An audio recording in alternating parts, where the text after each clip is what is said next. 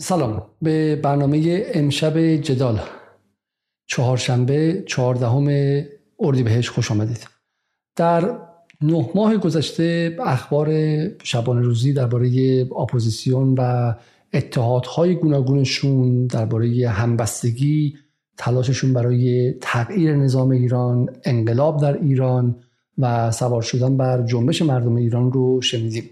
و به واسطه این خبرها شخصیت های فراوانی در از میان اپوزیسیون یک باره مطرح شدن و شخصیت هایی که پیشتر هم مطرح شدن پررنگتر و برجسته تر به واسطه رسانه های مثل بی بی سی و ایران اینترنشنال هر شب به خانه های ایرانیان پرتاب شدن. رضا پهلوی مسیح علی نژاد رو از پیش میشناختیم. حامد اسماعیلیون در این مدت پررنگتر شد اما چهرههایی مثل عبدالله مهتدی که تا پیش از این چهره تا حدی منفور بین ایرانیان حداقل ایران دوست بود و به تجزیه طلبی معروف بود او هم یک باره در صحنه تلویزیون ظاهر شد. افرادی مثل نازنین بنیادی که تا پیش از این کسی نمیشناخت چهره شدن و هر شب به اسم یکی از رهبران اپوزیسیون به ذهن ایرانیان فرستاده شدن و غیره. حالا اون داستان زن زندگی آزادی به اون شکل ابتداییش تا حد زیادی فروکش کرده و حداقل از خیابان نزدیک شش ماهی است که ناپدید شده اما اخبار اپوزیسیون هر روز به واسطه این رسانه های کلان پخش میشن و داستان های درباره اتحادشون سفرشون به اسرائیل تلاششون برای به شکلی افزایش تحریم ها منطقه پرواز ممنوع و غیره شنیده میشن. به نظر میاد که اپوزیسیون ایرانی با آپدیت شدن و ارتقا یافتنش پس از زن زندگی آزادی حالا اینجاست که با به همراه با عنوان سایه در کنار جمهوری اسلامی هست و حداقل در سیاست خارجی آمریکا، اسرائیل و بخش از کشورهای اروپایی نقش آفرینی خواهد کرد. برای همین بهتره که مکانیزم های درونی اپوزیسیون و چهرهاشون رو بهتر بشناسیم. به برای کسانی که با جمهوری اسلامی هم زاویه دارن چون خب مسلما شما اگر از طرفداران جمهوری اسلامی باشید با اپوزیسیون معلوم تکلیفتون روشن اما کسانی هستن که به حق نارضایتی در داخل ایران دارن به عصبانیت دارن از حکومت و حتی خواهان تغییر نظام به اشکال دیگه هستن اما با ماهیت اپوزیسیون با وابسته بودن اپوزیسیون با ارتباطی که اپوزیسیون با دولت های یا رقیب یا متخاصم با ایران داره آشنا نیستن و فهم این قضیه برای ایران و برای آینده ایران کلیدی است. امشب برای گفتگو در این باره از پروفسور محمد سهیمی دعوت کردیم. پروفسور محمد سهیمی متولد 1332 در تهران که در دانشکده فنی در رشته مهندسی شیمی در دهه گمانم دهه 50 درس خون و بعد از اون به دانشگاه مینسوتای آمریکا رفت و در سال 1363 دکترای خودش در مهندسی شیمی گرفت و بعد از اون هم به دانشگاه کالیفرنیای جنوبی رفت و مدارج مدرس و استادیار و استاد تمام و در حال حاضر هم پروفسور و رئیس دپارتمان و از شخصیت های مهم علمی در رشته خودشه. محمد سعیمی چهره خیلی خیلی خاصی است که من سالها شخصا دنبال می‌کردم و امشب خیلی خیلی خوشحالم که در برنامه جدال کنار ماست. برای اینکه سالها به عنوان یک خارج خاری در چشم اپوزیسیون وابسته بود و بدون هر گونه ترس و هر گونه محافظه کاری دربارهشون در همین صفحات اندک مجازی که داشت در به شکل فیسبوکش یا در همین وبسایت های خارج از کشور می و بدون هر گونه تعارف و به شکل رودربایستی اونها رو رسوا می کرد و از تا سالها گمانم به به Voice آمریکا و به رسانه این گونه دعوت می شد اما براشون گران تموم شد و او رو دیگه دعوت نکردن حداقل Voice آمریکا و غیره.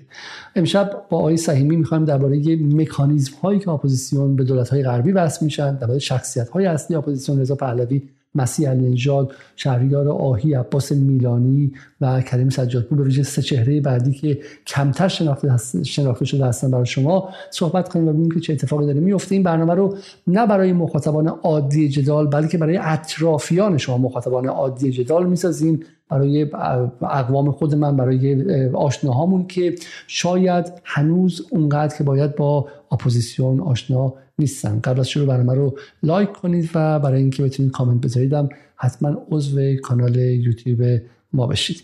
اما این شما و این برنامه امشب. سلام های پروفسور سهیمی. خیلی خیلی خوشحالم که پس از گمانم یک سال که من از شما تقاضا کرده بودم بالاخره ما امشب شما رو در جدال در کنار خودمون داریم. به شما آقای علیزاده و تماشاگران برنامه خوب شما سلام عرض می‌کنم و خیلی خوشحالم که در این برنامه شرکت می‌کنم و با شما راجع به این موضوع بسیار مهم بحث خب آقای دکتر شما به صورت خستگی ناپذیری درباره اعضای اپوزیسیون مشغول مقالات فراوانی بودید. خب من حالا در طی برنامه اینها رو به مخاطبان نشون میدم. یه اختار کوچیکم بدم. متاسفانه وبکم آقای دکتر مشکل داره و یه فلش هایی زده میشه. امیدوارم به شکلی برای برای مخاطبان ناخوشایند نباشه.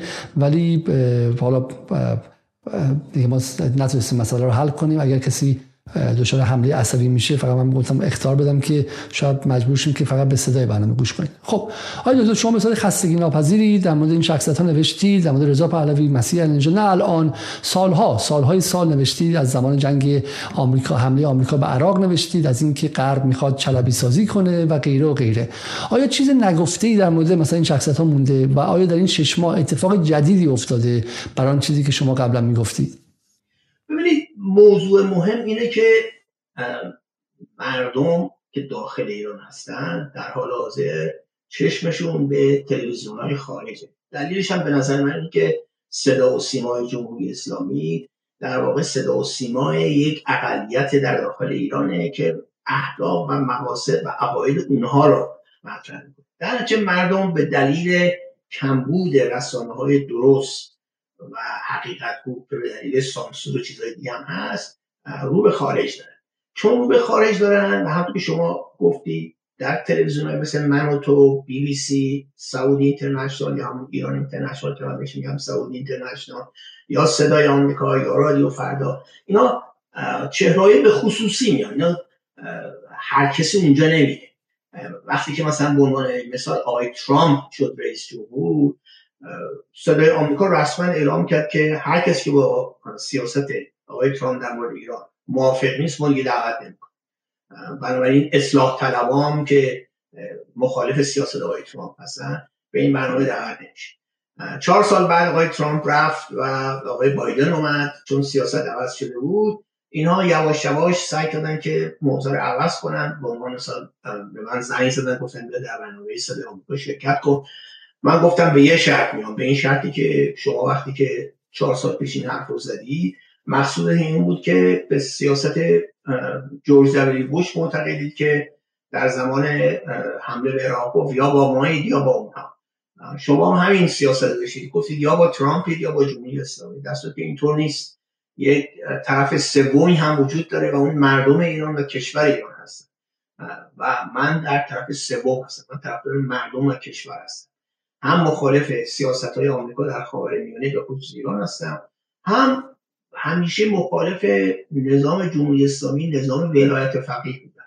و بنابراین من وسط باشم شما اگه حاضرید به خاطر اون دستبندیتون در اول برنامه عذرخواهی کنید من شرکت کنم اگه عذرخواهی نکنید من شرکت نمی‌کنم. اونا حاضر نشدن عذرخواهی کنم من شرکت نکنم یا تلویزیون ایران اینترنشنال یا سعودی اینترنشنال بارها از من دعوت کرد من گفتم که من در برنامه ای که منابع و هاش از سرمایه‌داران عربستان که دشمن ایران هست شرکت نمی‌کنم مصاحبه به حال موضوع اینه که مردم ایران اینها رو دائما می‌بینن ولی سابقه اینها به سرعت فراموش میشه. بنابراین لازمه که هر چند وقتی بار سابقه اینا دوباره مطرح بشه. اینا در گذشته چیکار کردن؟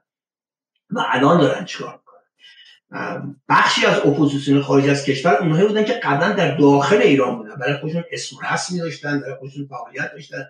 ولی اینا اومدن خارج. وقتی اومدن خارج دو دسته شدن.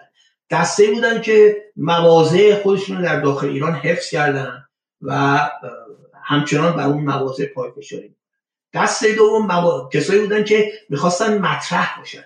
چون بخوای مطرح باشی باید مواضع نسبت به مواضع داخل ایران بوده باید تقریبا عوض کنی.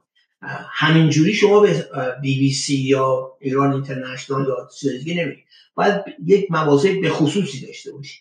خب اینا برای اینکه بتونن مطرح باشن و در عین حال خیلی از اینا احتیاج به کمک مالی نیاز مالی و اینا دارن و برای اینکه بتونن کمک های مالی دریافت کنن مواضع خودشون رو عوض کردن. و اصلا به طور کلی چهره ای از خودشون نشون میدن که اصلا زمانی که ایران بودن اصلا چنین چهره ای نداشتن. مثلا فرض کنید کسی در ایران شهرتش این بود که هوادار و مرید درجه اول آقای دکتر حبیب الله پیمان از چهرهای ملی مذهبی هستن که من برای ایشون بسیار احترام قائلم ولی ایشون وقتی که اومد خارج چی شد؟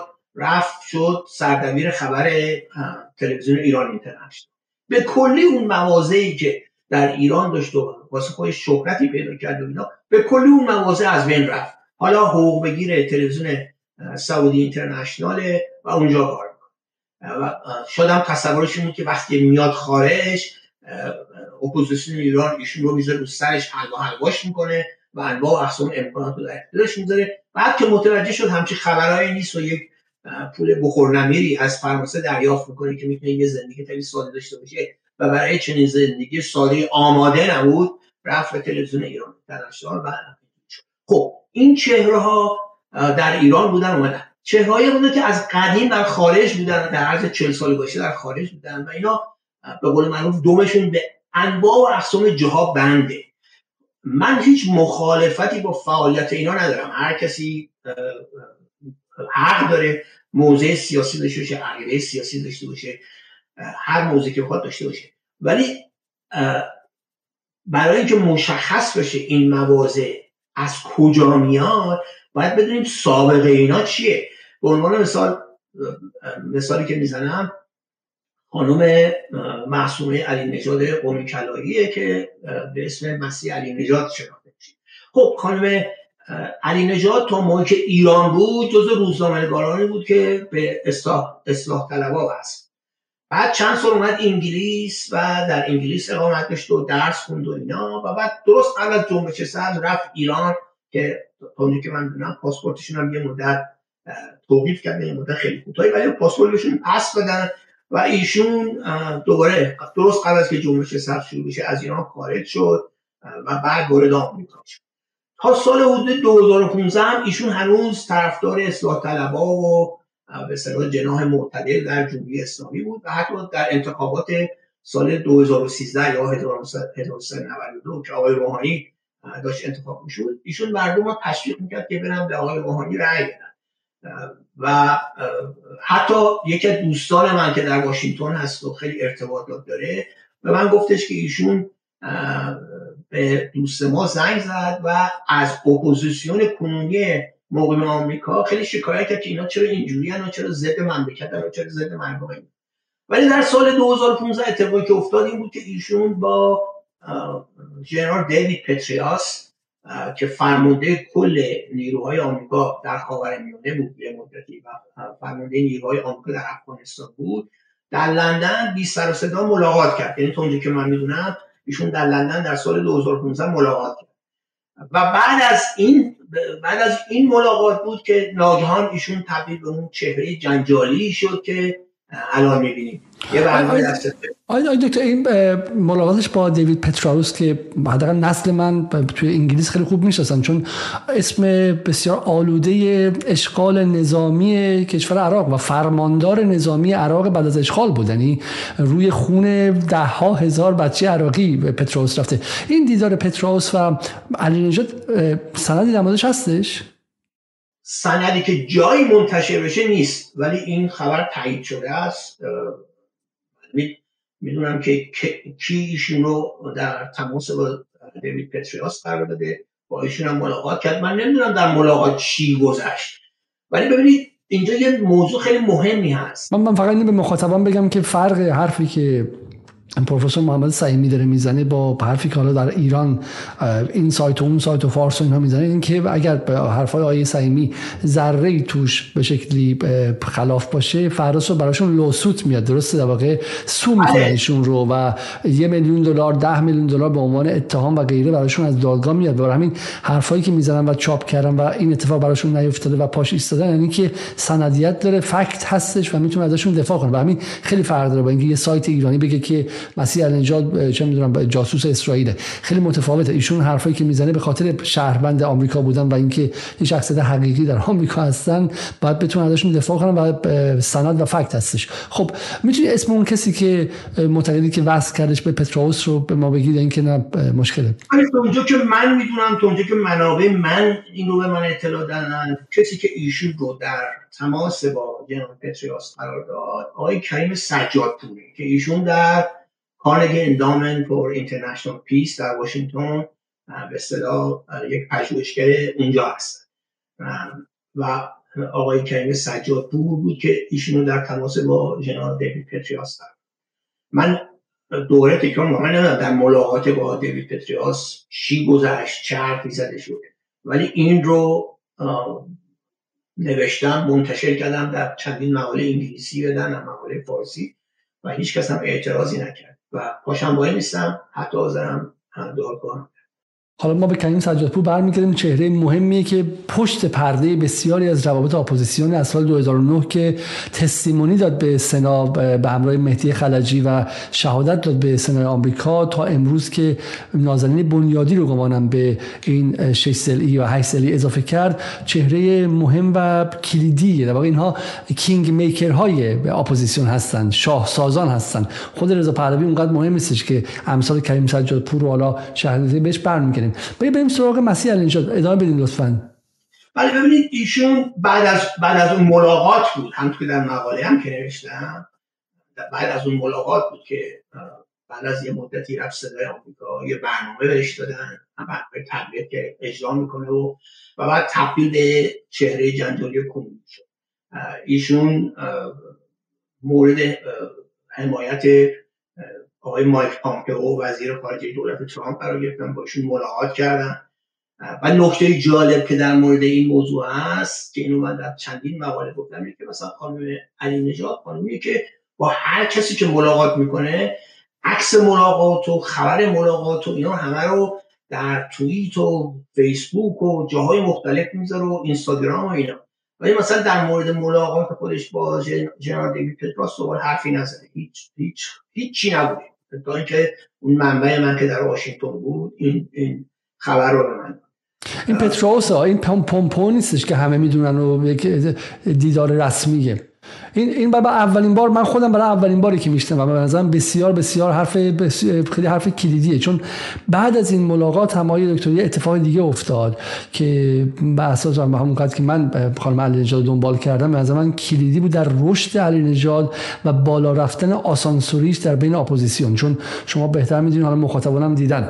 خانم علی نژاد در سال 2013 چون از جلس تقریبا بیرونشون کرده بودن در لندن آدم پسر جوانی داشته و از نظر مالی وضع خوبی نبود. من خودم شخصا احساس کردم که مثلا اصلاح طلبا زیاده خواهی کردن و ایشون بیرون کردن. و این میگم من هنوز دلم با اصلاح طلبان ایران و اپوزیسیون که خب مثلا بازیش نمی‌داد. من خودم شخصا دو بار به دو تا از گفتگوهایی که در لندن organize کردم دعوت کردم ایشون رو. درسته؟ 2013 بود 2014 بود که ایشون اوضاع بسیار سختی در لندن داشتن.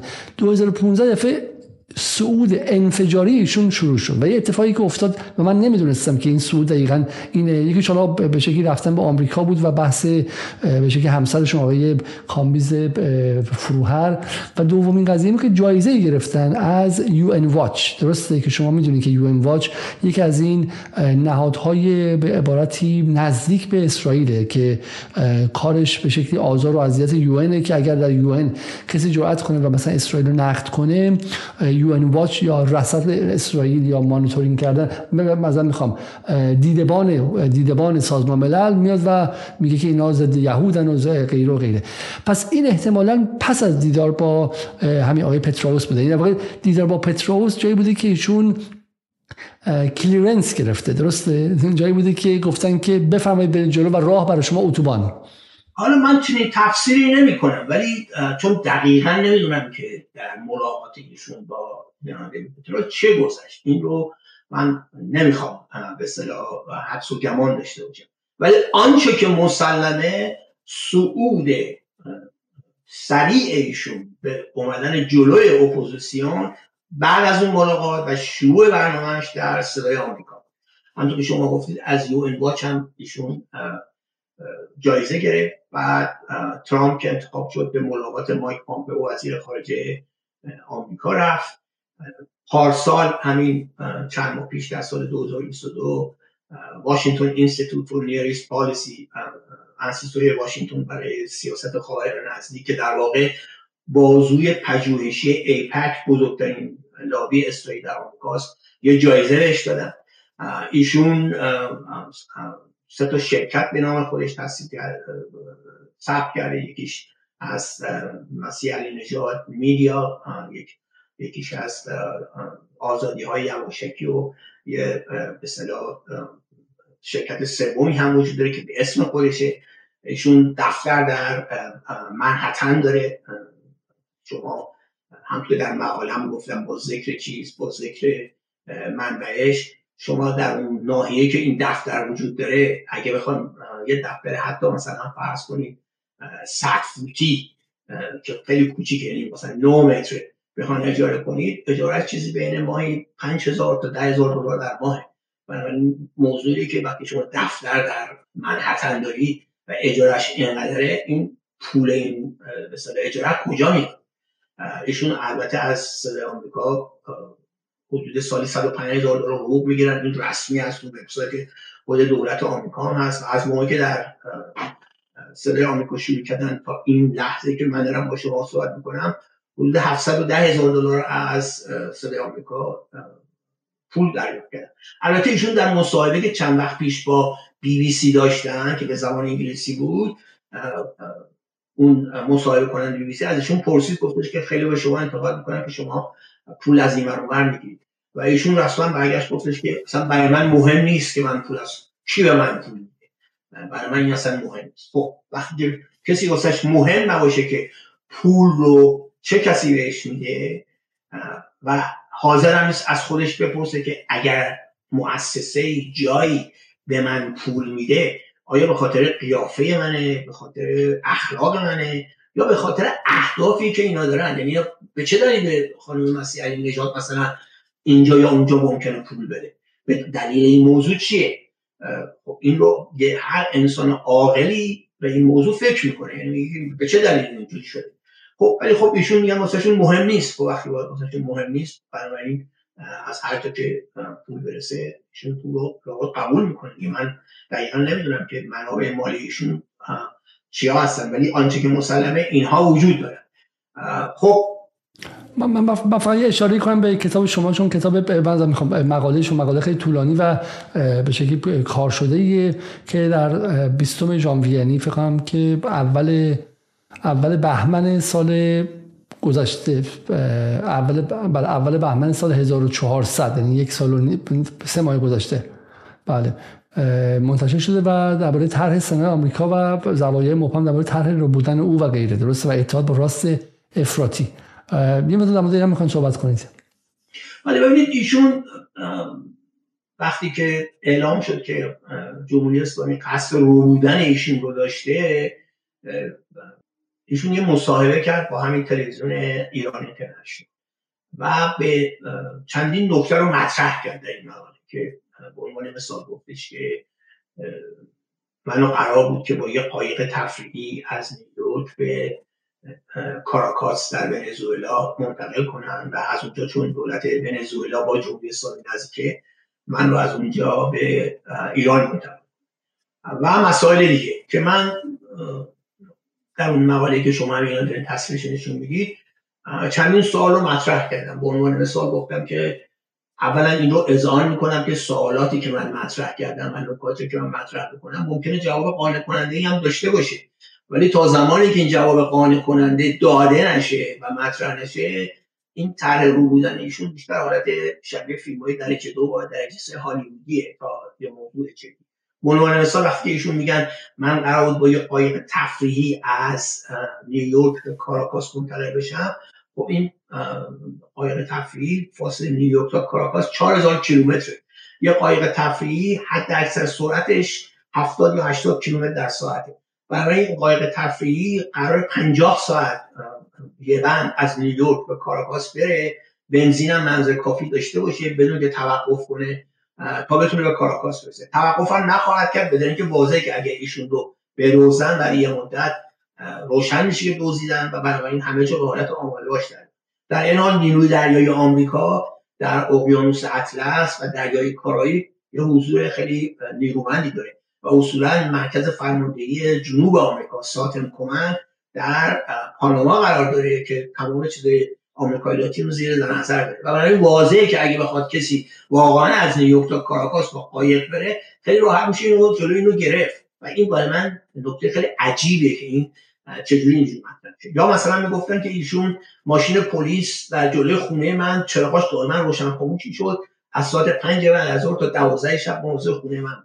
خب اگر قرار پلیس اونجا مواظب خونه ایشون باشه تا ببینه کسی سراغ ایشون میاد یا نمیاد عاقلانش آیا این نیستش که چراغای ماشین پلیس خاموش باشه؟ علامتی هم رو ماشین پلیس نباشه تا کسی که می‌خواد بیاد متوجه نشه که آی مواظب خونه خانم علی نژاد.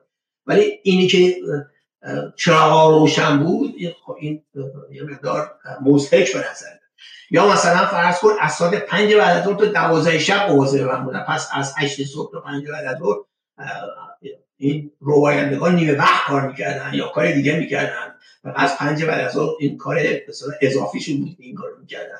یا من رو سه بار به خونه مخفی بردن. خونه مخفی رو در کشورهای دیگه استفاده می‌کنن نه در خود آمریکا. شما وقتی در خود آمریکا هستی و اف هم داره ازتون مواظبت می‌کنه که احتیاج به خونه مخفی نداره دیگه. شما تو خونتی هستی جلو جلو در هم اف هست. این نکاتی بود که من در اون مطرح کردم. گفتم خب البته من چون دقیقا نمی‌دونم که چی گذشته و به اینم اذعان دارم که جمهوری اسلامی اگه بتونه خانم علی نجات رو مایل ببره ایران. در این مورد من شکی ندارم. ولی این نکاتی که اینجوری ایشون مطرح کردن این به صورت اون ماجرا بودنشون به حالت فیلم درجه دو یا سه هالیوودیه تا یه موضوع خیلی جدی. شاید هم خانم علی نجات با اون عادت همیشگیشون اقراق کردن. تو ایشون اهل اقراق خیلی همه چیز رو گنده می‌کنن و خودشون صنایع اجتماعی مردم ایران می‌دونن و آقای دکستر فیجین روزنامه‌نگار مجله نیویورک گفتن من رهبر این جنبش هستم و اینا. خب کسی که چنین اقراقایی در مورد خودش می‌کنه لابد در مورد طرح بودنش هم اقراق می‌کنه. و من همه اینا رو در نهایت سراحت و روشنی در مقاله‌ای که نوشتم با مراجعی که داشتم قرار دادم و در یکی از این وبسایت ها منتشر شد. خب این نشون میده که مثلا خانم علی نژاد از کجا میاد؟ سابقش چی بوده؟ در ایران که بود چی بود؟ در انگلیس که بود چی بود؟ بعد که من آمریکا چی بود؟ تا قبل از اینکه اون ملاقات صورت بگیره از بعد از اون چه اتفاقی افتاد؟ با کیا ملاقات کرد؟ مثلا فرض کن ایشون وقتی که بعد از ماجرای رو بوده شدنش افشا شد رفت به کنگره با دو تا از سناتورهای آمریکایی ملاقات کرد. این دو تا سناتور به شدت ضد ایران ضد معاهده برجام و طرفدار شماره که اسرائیل.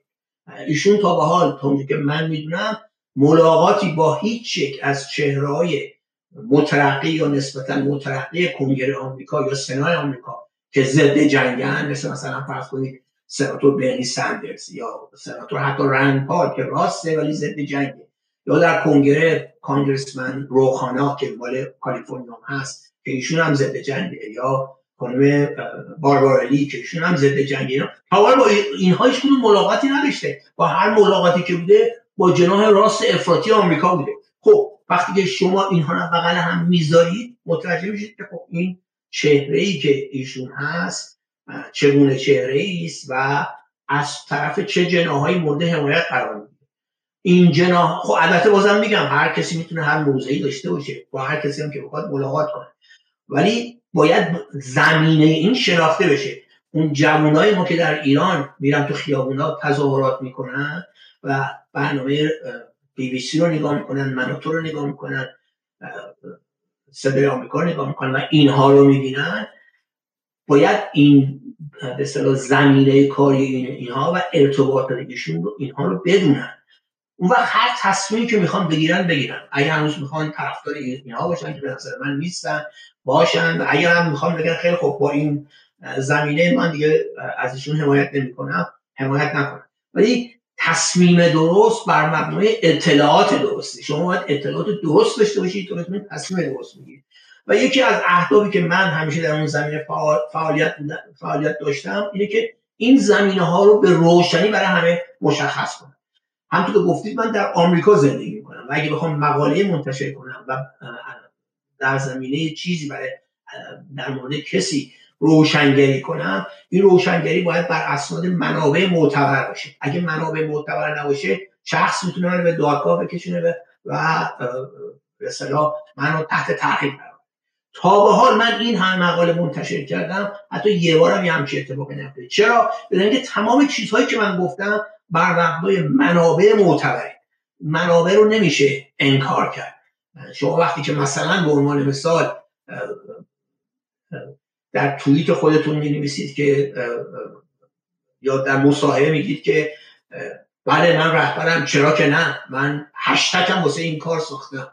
خب اینو که دیگه نمی‌تونید این کار کنید که ویدیوش هست همه می‌بینید. یا مثلا در توییت خودتون می نویسید که آره فلان مجله آمریکا من مصاحبه کرد و چنین گفت و چنین شنیده شد. و بعد شما وقتی می‌بینید مقاله رو می‌خونید می‌بینید که ایشون به آقای دکستر فیکی روزنامه آمریکا گفتن من دارم این جنبش رو رهبری می‌کنم. خب اینو که دیگه نمی‌تونی انکار کنی که این این اینا اینا همه هست. ملاقات تو با پامپئو که نمی‌تونی ملا... چیز کنی انکار کنی. جایزت که از مؤسسه لابی اسرائیل هست اینو که نمی‌تونی انکار کنی.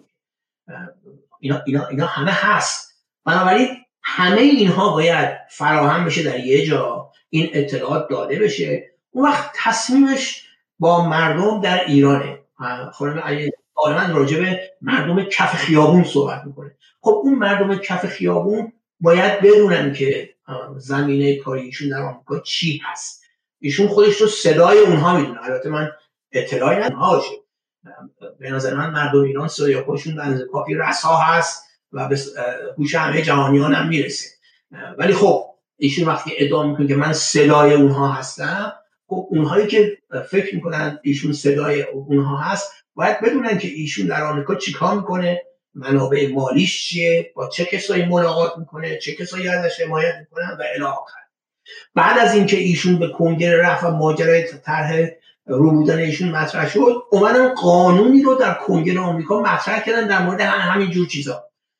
حامی مهم این قانونا کی بود؟ اسنادش از حامی مهم این تصویب این قانون ایپک بزرگترین لابی اسرائیل است. من اسنادش دارم. رفتم توی اینترنت پیدا کردم اسنادش هست. هم ایپک ازش حمایت کرده و هم همون مؤسسه واشنگتن. این دوتا ازش حمایت کرده خب به چه دلیل اینا میان حمایت می‌کنن؟ ایپک بزرگترین لابی اسرائیل در آمریکا به چه دلیل میاد؟ از چنین قانونی حمایت می‌کنه؟ بله من هم معتقدم که اگر واقعا جمهوری اسلامی خانم علی نجات رو به و به ایران ببره کار خلافی کرده یعنی کار غیرقانونی کرده و اونهایی که این کار می‌خواستن بکنن باید دستگیر بشن و مجازات بشن. چون در جهان قرن سوم ما نباید از این چیز داشته باشیم.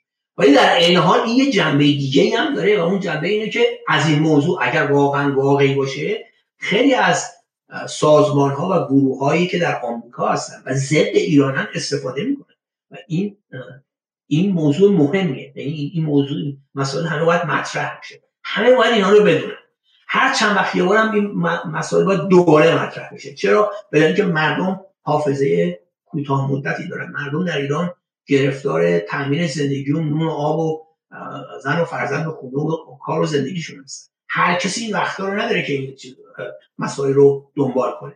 کسایی مثل من که پژوهش بلدن چون کار اصلی من پژوهش علمیه و بلدن چجوری در اینترنت بگردم و منو پیدا کنن باید این کار بکنم که من تا این کارو کردم و در بسیار خوب. حالا من می‌خوام نشون بدم. اولا که من یه مخالفت با شما دارم که بحث فقط بحث مردم ایران نیستش. حالا اولا که شما خودتون بخیر ایران قبلا زندگی می‌کردیم. ما دوست آشنام داریم. من خود الان بعد الان بعد درست شده باشه. درسته؟ ببخشید من چون همسایه صدا می‌کرد من صدای خودم میوت کرده بودم. نه حالا ما یه نکته کسی که فقط مردم ایران نیستن. یه دکتر شما در آمریکا زندگی می‌کنید و می‌دونید که مردم آمریکا هم آن چیزی که رسانه های کلان بهشون میدن رو نوش جام می‌کنن. یعنی رسانه های کلان تازه با اینکه آزادی بیان آمریکاست دیگه به فرست امندمنت گمانم درسته و متمم اول قانون اساسیه. بعد شما و همه می‌تونن به شکلی رسانه و روزنامه و غیره داشته باشن. ولی اتفاقایی میفته که مثل مثلا حمله به عراق مشروعش می‌کنن و بعدا هم چند بعد ده سال یادشون میره که ای این نامشروع و غیره. قضیه که این این فرمایش شما کاملا درسته. اتفاقا همین مقاله دو قسمتی انگلیسی رو که من دو, دو هفته پیش منتشر کردم در وبسایت Scrum. که توی Substack ه. اینو میگه شما. Inside Iran's Protest با نوشته آقای سهیمی بله. این سردبیرش آقای پاتریک لارنس که یکی از مترقی ترین روزنامه نگاران آمریکاییه آقای پاتریک لارنس در مقدمه ای که روی مقاله نوشتن که این اینجور مقاله ها بسیار مهمه بدانید که مردم آمریکا هم باید بدونن که با پولشون مالیاتشون سیاستمداراشون چیکار دارن. این اینجور اطلاعات در همه جا پیدا نمیشه. ببینید وقتی که می‌خواستن به عراق هجوم ببرن کاری که کردن چه بود؟ احمد چلبی دروغ رو به جودیت میلر و مایکل گوردون روزنامه نیویورک تایمز می‌داد. روزنامه نیویورک تایمز اینا رو منتشر می‌کرد و بعد دیک چینی به این دروغایی که جودیت میلر و مایکل گوردن نیویورک تایمز از چلبی گرفتن استناد می‌کرد و حمله به عراق رو توجیه می‌کرد. یا یا خود دیک چینی این اطلاعات رو به احمد چلبی می‌داد. چلبی به جودیت میلر می‌داد. جودیت میلر منتشر می‌کرد و بعد دیک چینی اونا به اصطلاح برگشت میاد میگه نگاه کن بر طبق گزارش نیویورک تایمز همچین چیزی شده. خب اینا رو ما همه باید بدونیم دیگه می‌دونید خب ببینید بعضا یه نکته خیلی مهمی اینجا. من حالا بد نیست برای مخاطب بگم. حالا مخاطبایی که میگم از اپوزیسیون بدشون میاد و غیره به چیزی. اونها هم به نظرم باید شناخت داشته باشن. تو ایران هم یه مقدار این سالها شما خودتون گفتین دیگه. مسیح علینژاد رو بهش تهمت زدن. تهمت مثلا بعضی وقتا تهمت ناروا زدن به زندگی شخصیش کار داشتن. اینکه چه می‌دونم ازدواجش درست بوده نه به کسی ربطی داره. آن چیزی که برای مردم باید بدانن اینه که دقیقا در پشت پرده این اپوزیسیون چه اتفاقی میفته بر اساس اسناد و fact ها و آیا این اپوزیسیون منافع دولت های دیگر رو هم داره تأمین می‌کنه نه؟ چون اگر من اصلا سیاست بذاریم کنار. من در شرکت گوگل کار کنم. ولی معلوم میشه که شبا میرم از شرکت مایکروسافت یه پولی می‌گیرم یه ارتباطاتی دارم و غیره. خب حرفایی که در گوگل می‌زنم دیگه کسی بهش وقعی نمی‌نهه چون ممکنه که مال منفعت شرکت رقیب باشه. و برای همینه که الان توی غرب شما آزادی بیان دارید توی آمریکا. ولی اگر RT هست یا RT که تو اروپا بستن ولی تو آمریکا گمانم بستن یا نه ولی اگر Russia Today هستی زیرش میگه که این رسانه پولش رو از دولت روسیه می می‌گیرد ما حرفمون اینه که آقا اپوزیسیون آزاده که هر کاری که می‌خواد بکنه اصلا بره تقاضای بمباران اتمی مردم ایران کنه خب؟ ولی اگر کارمند ذات کارمند دولت آمریکاست پایین و بنویسن. مسیح النجاد کارمند به اطلاعات. الان فارس و تصنیم و حتی خیلی بچه‌ای که اونجا کار می‌کنن رو توی توییتر توییتر بغلش می‌نویسه که کارمند دولت ایران. یا یه معاون وزیر رو سخنگوی وزارت رو. که اگه شما می‌خونید بدون که داره حقوق می‌گیره برای حرفش. حرفش مجانی نمی‌زنه. خب یه پول هم داره می‌گیره. پس ممکنه منفعت داشته باشه و در واقع بحث همپوشانی منافع هستش. خب و در مورد اپوزیسیون این به ما گفته نمیشه. بی بی سی شب به شب آقایون عباس میلانی رو به عنوان پروفسور تاریخ ایران میره تو خونه مردم. و مردم هم فکر می‌کنن که این چیه؟ حالا شما من و شما به غرب زندگی شما از من خیلی بیشتر 45 سال فکر کنم 40 سال غرب زندگی کردیم من 23 سال زندگی کردم و ما می‌دونیم که سیستم قدرت چگونه اینجا کار می‌کنه نهادهای مختلف کارشون چیه؟ و شما اگر در ایران در یک شهر کوچیک باشید این اسم که میشنوید مرعوب میشید intimidate میشید درسته؟ گمان می‌کنید که پس عباس میلانی انگار مثلا پروفسور ابراهامیانه یعنی بزرگترین تاریخدان ایران انگار پروفسور دکتر غریبه که در زمان تاریخ حرف می‌زنه و حرفش سندیت داره حجیت داره و حجته و بعد بپذیرفتی که حرفش رو. در واقع این مکانیزم مکانیزم پیچیده است که در جنگ های رسانه اتفاق میفته برای این کسی مثل چامسکی بعد بیا توضیح بده که آقا صنعت رسانه چگونه میاد کانسنت رو تولید می‌کنه و به شکلی این رو به ذهن ها تزریق می‌کنه و غیره. و این در ایران در واقع جاش خالی و همین خیلی به من میگن که حالا که چی؟ حالا جمهوری اسلامی کم ظلم کرده. چه اهمیتی داره که علی از کی پول می‌گیره؟ ما میگیم اهمیت نداره.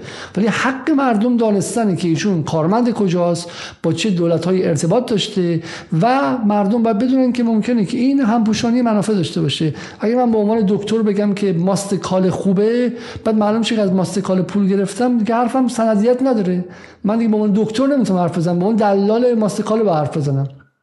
شما مثلا به صدای آمریکا نگاه کن. صدای آمریکا بخش فارسیش دستگاه رسمی پروپاگاندای فارسی زبان دولت آمریکاست.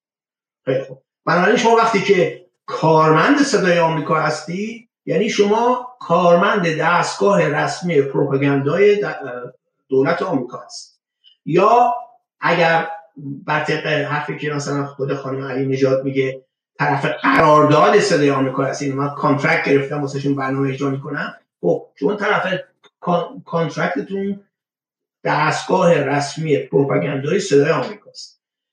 من بازم تکرار می‌کنم هر کسی آزاد هر موضعی داشته باشه از هر کم که می‌تونه پول بگیره.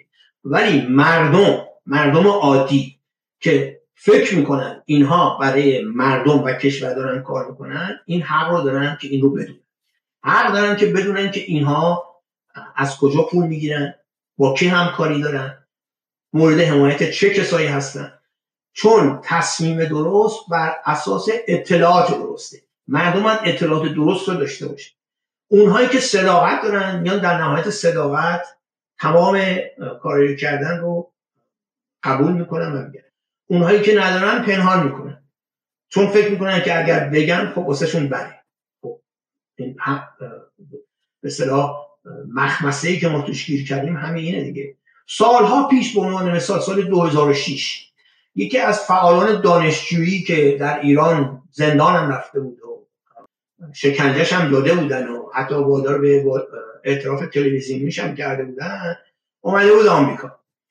مهاجرت کرد اون آمریکا. یکی از این فعالای حقوق بشر به من ایمیل زد و گفتش که رشته ایشون رشته مهندسیه و اگر می‌تونی براش در دانشگاه خودت برای دوره دکترا بورس تحصیلی درست کن پذیرش بگی که ایشون بیاد به دانشگاهش. منم چون شناختم و از این آقایی که تازه اومده به آمریکا بر اساس فعالیتش در داخل ایران بود این کارا رو واسش کردم. بعدم بهش ایمیل زدم گفتم که من این کارا رو کردم و اگه بخوای می‌تونیم از فلان ترم وارد دانشگاه بشی. ایشون به من گفتش که نه من یه فلوشیپ گرفتم از National Endowment for Democracy. National Endowment موقوفه ملی برای چیز برای مثلا دموکراسی. National Endowment for Democracy اونایی که می‌دونن. یکی از سازمان های راست افراطی آمریکاست که کارش اینه که در کشورهایی که دولتاش مورد قبول یا حمایت آمریکا نیستن با اپوزیسیون کار می‌کنه تا اون اپوزیسیون رو بر علیه دولت های اونا بشورونه. مثلا نشنال اندامنت فور دموکراسی در اوکراین حضور داشته در جورجیا حضور داشته. در آذربایجان در کشورهای آمریکای لاتین. وقتی ایشون اینو رو من گفت من بهش گفتم آقا تو که می‌خوای بری نشنال اندان فور دموکراسی می‌دونی اینجا این چه جور جاییه؟ من سالهاست تو آمریکا زندگی می‌کنم سیاست دنبال می‌کنم می‌دونم چیه. ایشون گفت نه من می‌خوام برم و چون آقای فلانی هم که در کانادا زندگی می‌کنه ایشون قبل از من رفتن. خب ایشون قبل از شما رفتن اونجا دلیل اینجوری شما برید اونجا. شما برید این مؤسسه کارش خب ایشون رفت و بعد هم تبدیل به آدمی شد که در حمایت از حمله به لیبی چندین مقاله منتشر کرد. در حمایت از مداخله غرب در سوریه چندین مقاله منتشر من می‌تونم اسم شما شما که از خیلی خاصی که شما دارین که اسم افراد رو میارید و به شکلی خیلی راحت میگید. اگه می‌تونم به اسمشون می‌تونم بپرسم. نه این اسم من مطرح نمی کنم ولی اونهایی که مقالات من دنبال کردن می‌دونن که من راجع به کی صحبت می‌کنم. بعضی کافی هم آدرس دادم که چه کسانی هستن. ایشون در یه مقاله مثلا اینجور گفتش که تحریم هایی که برای علیه ایران هست مثل جراحی سرطان میمونه مردم باید تحمل کنن. خب ممکن هم اینطور باشه ولی من از ایشون دعوت می‌کنم. اول خودش برگرده ایران در این در ایران زندگی کنه در این جراحی سرطان شرکت کنه عواقب جراحی سرطان رو متحمل بشه و بعد برای مردم ایران نسخه بپیچه یا خانم نازنین بنیادی هم همینو چند وقت پیش گفتن. گفتن که تحریم ها مثل شیمی درمانی واسه سرطانه. درسته ممکنه هم اینطور باشه. من نمیگم هست نمیگم نیست. ولی شما که اینجور نسخه واسه مردم ایران میپیچید اول خودتون برین ایران برید ایران در ایران زندگی کنید تا عواقب اون شیمی درمانی رو شما هم حس کنید. عواقب سرطان جراحی سرطان رو شما هم حس کنید. و وقت وقت اگر خواستید هنوز بگید این جراحی رو ادامه بدید یا این شیمی درمانی رو ادامه بدید. اینجوری نمیشه که ما در غرب زندگی راحتی داشته باشیم ولی واسه مردم نسخه بپیچیم. یا یکی دیگه از این فعالای چیز فعالای سیاسی که تو جنوب کالیفرنیا هست و مدتها چپگرا بود و بعد که یه پولی رسید یهو تبدیل به لیبرال شد این بود. میگفتش که مردم تحریم ها رو تحمل کنن تا حکومت سرنگون بشه. خب مردم تحریم رو تحمل کردن حکومت هم سرنگون نشد. بدنی که اصولا ضرر اصلی این تحریم ها دودش به چشم مردم عادی میره. مردم عادی هستن که باید عواقب رو بپردازن. و در این حال این تحریم ها باعث فربه شدن باعث چاق شدن اون گروهی میشه در ایران که از این تحریم ها استفاده می‌کنن با ایجاد بازار سیاه با, با ایجاد با وارد کردن کالا با چهار برابر. uh, کردن قیمت کالاهایی که در ایران پیدا نمیشه. حالا مخاطب ما حداقل جدال که با خطرات تحریم کاملا آشناست برای اینکه زندگی اغلبشون مخاطب داخل ایرانن و می‌دونن که تحریم چه برای میره. ولی حالا من اسامی شما نمیگیم فقط یه اسم قبلی من می‌خوام خودم بگم. اون کسی که گفتین که در ایران از شاگردان صحابی و در ایران اینترنشنال کار می‌کنه رسمی دیگه. آقای مرتضی کاظمیانه که جز نیروهای شناخته شده ملی مذهبی و اصلا باور نکردنی بودن. این ملی مذهبی و کارمند رسمی ایران اینترنشنال. من یه تکلمه اینجا می‌خوام بگم آیه دکتر ایزه بدین. برای اینکه خیلی بچه‌ای که در داخل ایران هستن به هر علتی ما نمی‌خوام وارد دلایلش ولی می‌رسن به اون لحظه ای که دیگه براشون جمهوری اسلامی باید برود. خب به هر علتی حقشونه و نه. ولی تو فضای داخل ایران خب از خارج بهشون خیلی پیام میاد بهشون ایمیل میاد که دمت گرم باری کلا و تشویق میشن و غیره. و اینا احساس می‌کنم که شما فرمودین اگر بیان خارج فضا برای مبارزهشون باز میشه. میان خارج خب اصلا خود مهاجرت که کار پیچیده ایه تو تو جهان امروز که اینقدر مهاجر ستیزن و میان اونجا و بعد از نظر اقتصادی تو غربی که همه به شکلی social welfare و تامین اجتماعیش هم گذاشته کنار دیگه به پناهنده. الان تو انگلیس می‌خوان پناهنده‌هایی که تازه از کانال رد شدن اگه زنده بمونن توی اون دریای مخوف در زمستان بعد به اینجا برسن می‌خوان ببرنشون رواندا. خب تو انگلیس. می‌خوان تازه سوار کشتی کنن بفرستنشون رواندا. برای در این جهان پناهنده ستیز و مهاجر ستیز چیکار کنن؟ و بعد یه مدت به این فضا می‌رسن. این که گفتین خیلی مهمه. بدون پول بدون اینکه حتی بهشون پلتفرم بدن. چون رسانه به مرتضی کاظمیان در ایران پلتفرم میده چون در داخل ایران مشروعیت داره. اما در خارج ایران فقط به شرطی بهش پلتفرم میده که حرف مورد علاقه رسانه رو بزنه. من این جمله‌ای که یکی از این به شکلی سردبیرهای خود بی بی سی به من گفت خیلی جالبه. من گفتم که شما که مدعی آزادی بیان هستید خیلی راحت دیگه من رو دعوت نمی کنید گفت از اون حرف خوبات بزن باز دعوتت کنیم. جمله خیلی سریع. سردبیر رسمی بی بی سی فارسی. گو از اون حرف خوبا بزن و می‌بینی که من کسا نمی‌خوام بیام. ولی حرف خوبا یعنی دعوت تو بستگی داره به اینکه اون دعوت اون حرف حرفایی که داریم می‌زنین چطوره؟ برای همینه که یه مکانیزم به وجود میاد که ما معتقدیم رسانه ها خیلی خطرناکه این رسانه ها جهت میده به اپوزیسیون خارج کشور. فقط من اینو گفتم که حرف های دکتر رو به تاکید کنیم. اگر در داخل ایران هستید با همه سختی ها در داخل ایران بمونید. بیاین خارج. امکان اینکه مزدور سعودی و اسرائیل و آمریکا نشید خیلی کمه. مگر اینکه جز اون اقلیتی باشید که کارتون از جای دیگه درآمد داره یا سختی می‌کشید و به شکلی کارهای خیلی خیلی سختی می‌کنید تا اینکه بتونید مستقل باقی بمانید؟ وگرنه اگر استقلال مالی نداشته باشید در نهایت جاتون توی یکی از اون رسانه هاست که اونها شما رو به اون عروسک بیشتر نمی‌خوان. خب من یه روزنامه‌ای رو میشستم که از ایران اومد سالها در ایران زندان بود آمریکا اومد وقتی که وارد آمریکا شد جورج دبلیو بوش که موقع رئیس بود ازش دعوت کرد که باش ملاقات کنه. و بهش گفت هر گونه امکاناتی که بخواین در اختیارت قرار و ایشون تمام این دعوت رو رد کرد.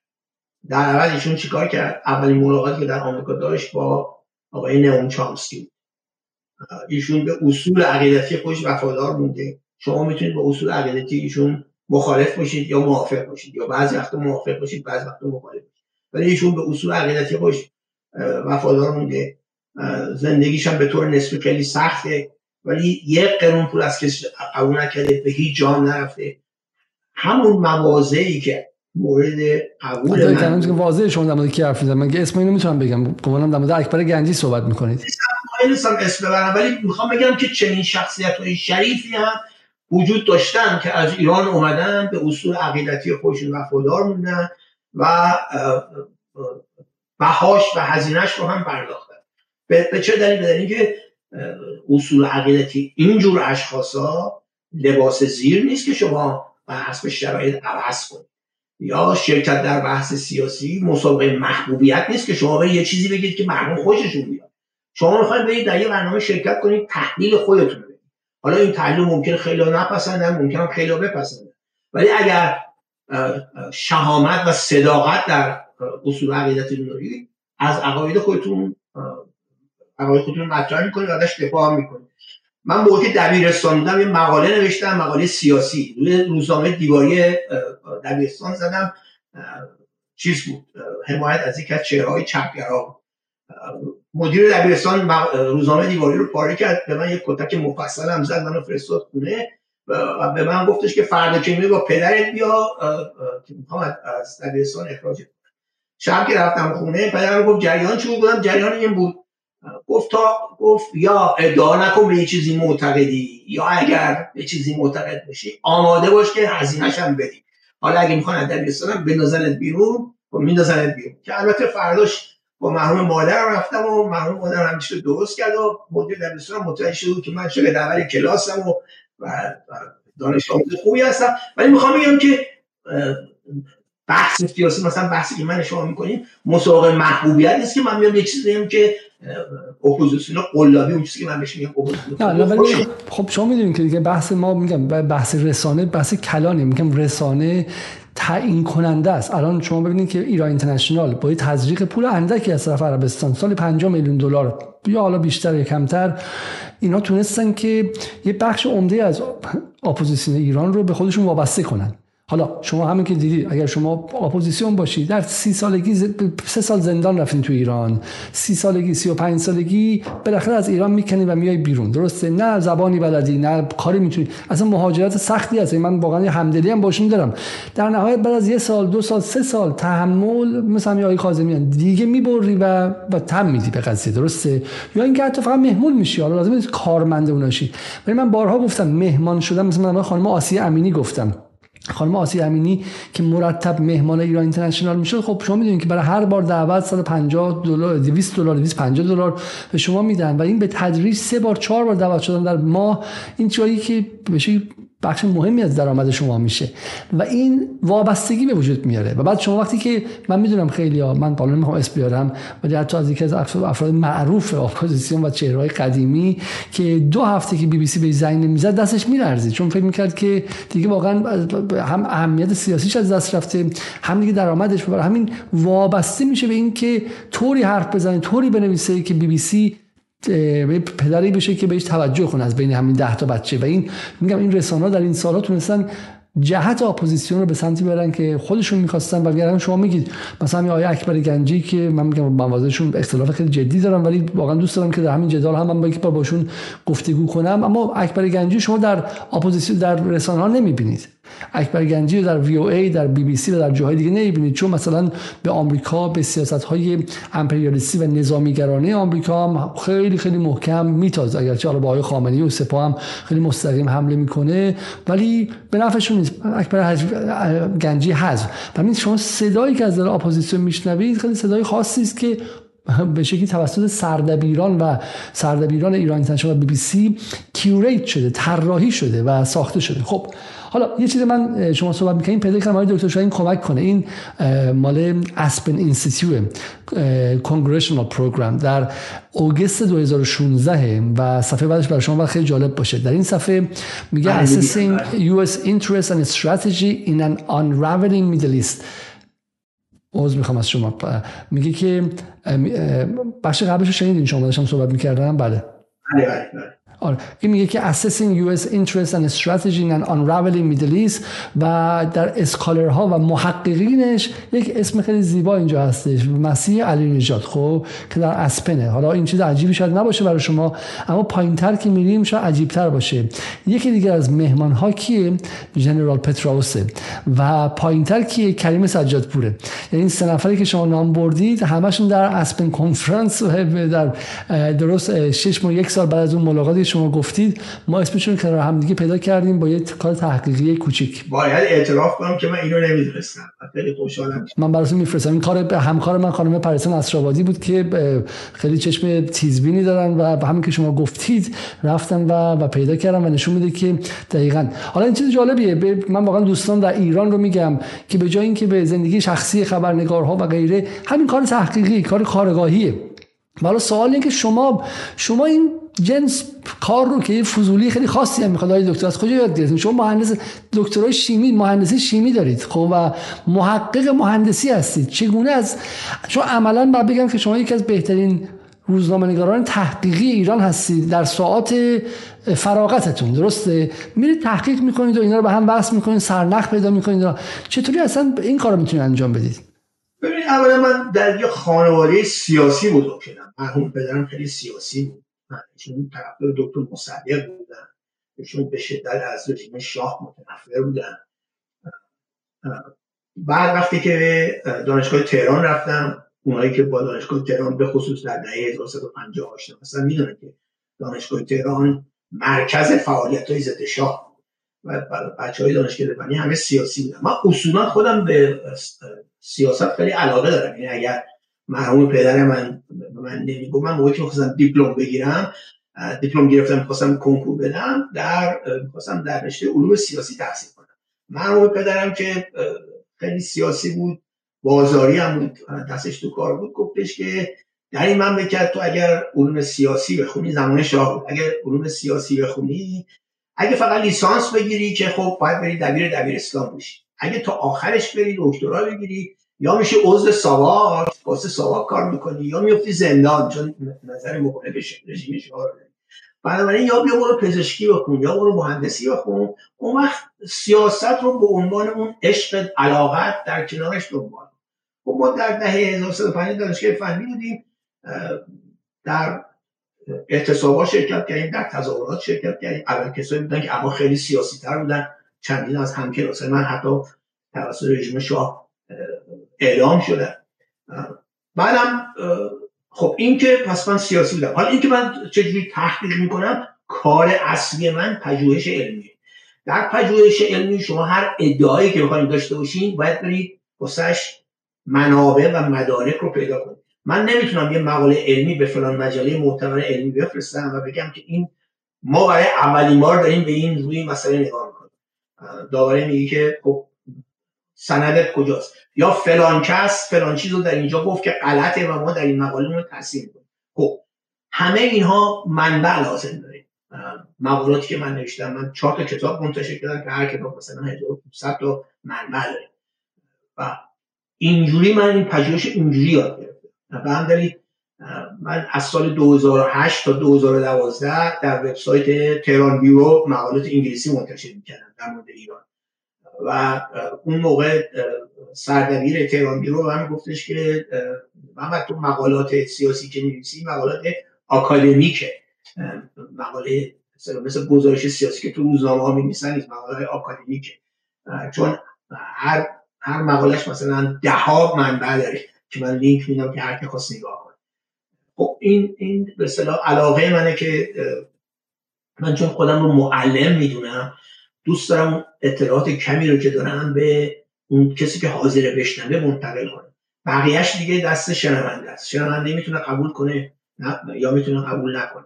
می‌تونه نظرش رو عوض کنه یا می‌تونه نکنه. من کار من اینه که این رو من این رو چیز آمدم صفحه شما در دانشگاه هم نگاه می‌کنم خب و به شکلی هم research هم جوایز خیلی خیلی زیادی که گرفتین درسته؟ جوایزی که در گرفتیم و حالا از اینجا به publication تون فکر اینجا باید باشه. خب و این نکته خیلی خیلی جالبی که هستش اینه که شما در واقع از روش علمی مهندسی دارین استفاده می‌کنید برای برای به شکلی کار روزنامه‌نگاری تحقیقی. برای اینکه به صورت تفا... خلایی رو در ایران جبران کنید. از این من اینو باز کردم. اینا بحثای جالبیه چون این سالها من خودم از آقای سهیمی خیلی خیلی یاد گرفتم و یه خیلی از این افرادی که ما نمیشناختیم خلجی متی خلجی کیه؟ بالاخره شما اومدی حرف حرفای آزاد خواهانه می‌زنن این افراد. و بعد شما معرفی می‌کردین که این آدم فلانجا بوده فلان مؤسسه خیلی بدنام آمریکایی کار کردی که در جنگ عراق بوده و غیره عباس میلانی این آدم اون آدم و غیره و غیره.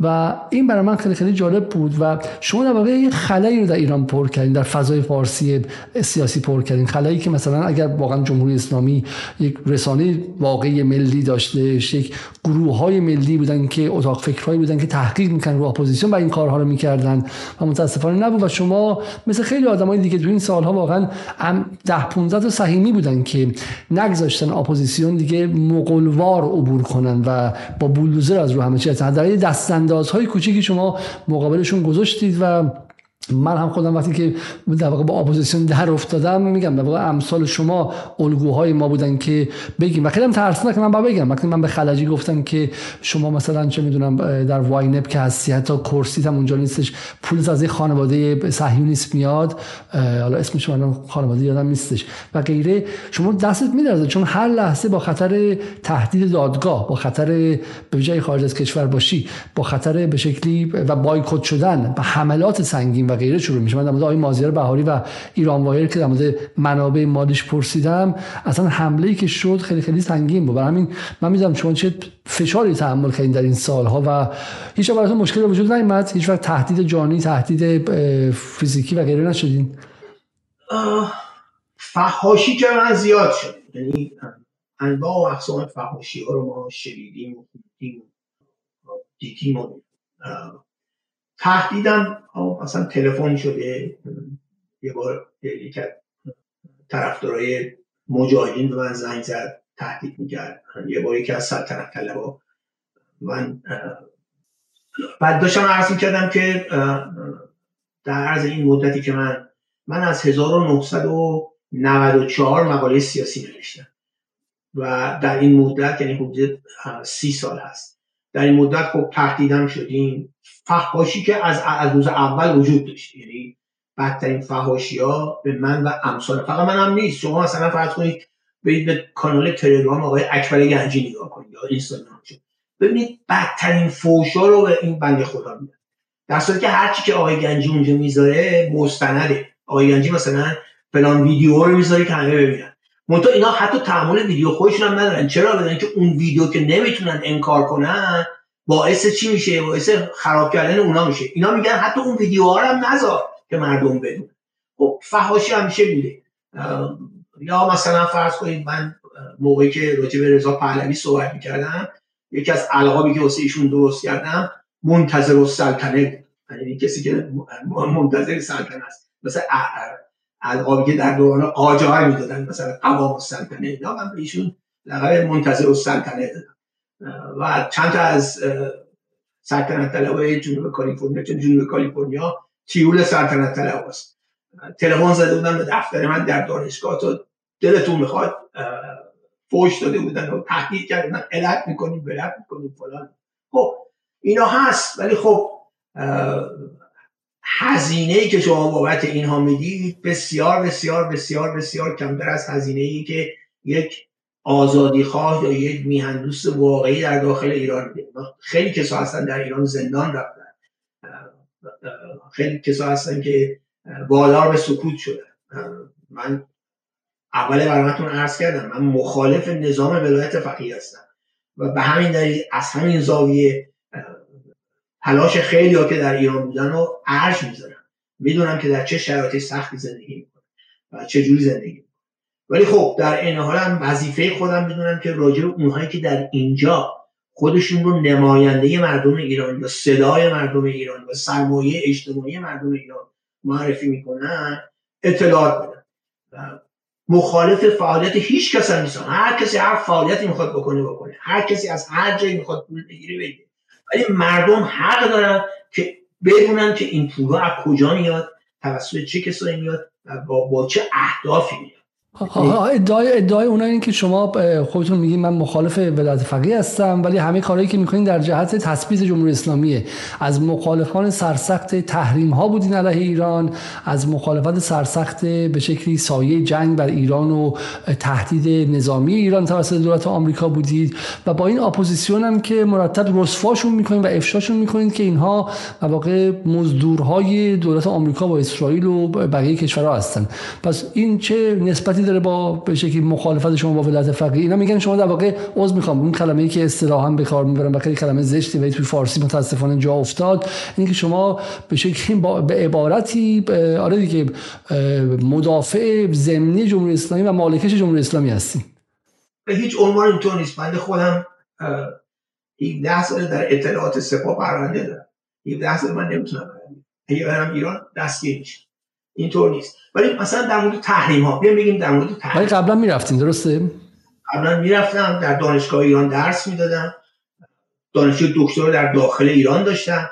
نه تا از دانشجوی دکترای من که با من دکتراشون در ایران گرفتن الان خودشون استاد دانشگاه در ایران هستن که من به این افتخار می‌کنم چون این خدمتی بود که من به مملکت کردم.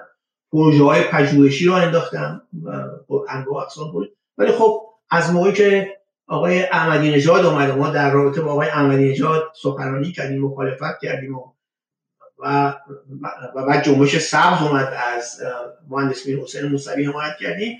خب درهای ایران به روی ما هم بستش ولی خب بیایم یکی از این مواردی که گفتید رو در نظر بگیریم تحریم ها به عنوان چرا تحریم ها به ضرر مردم ایران؟ اولا ضررش که به به خوبی روشنه.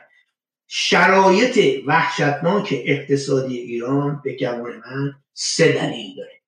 یه دلیلش سوء مدیریته.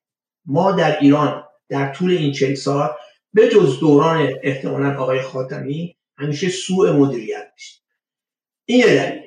دلیل دومش ساختاری شدن فساد در اقتصاد ایران.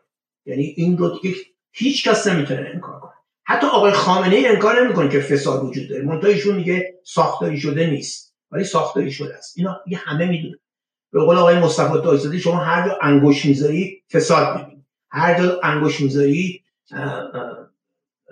نهایت عدم کاردانی خب این دو دلیل. ولی دلیل سومش تحریم های غرب بر علیه کشور شما دموکراتیک ترین کشور دنیا رو در نظر بگی که مثلا فرض کنید به عنوان سوئد باشه. درسته؟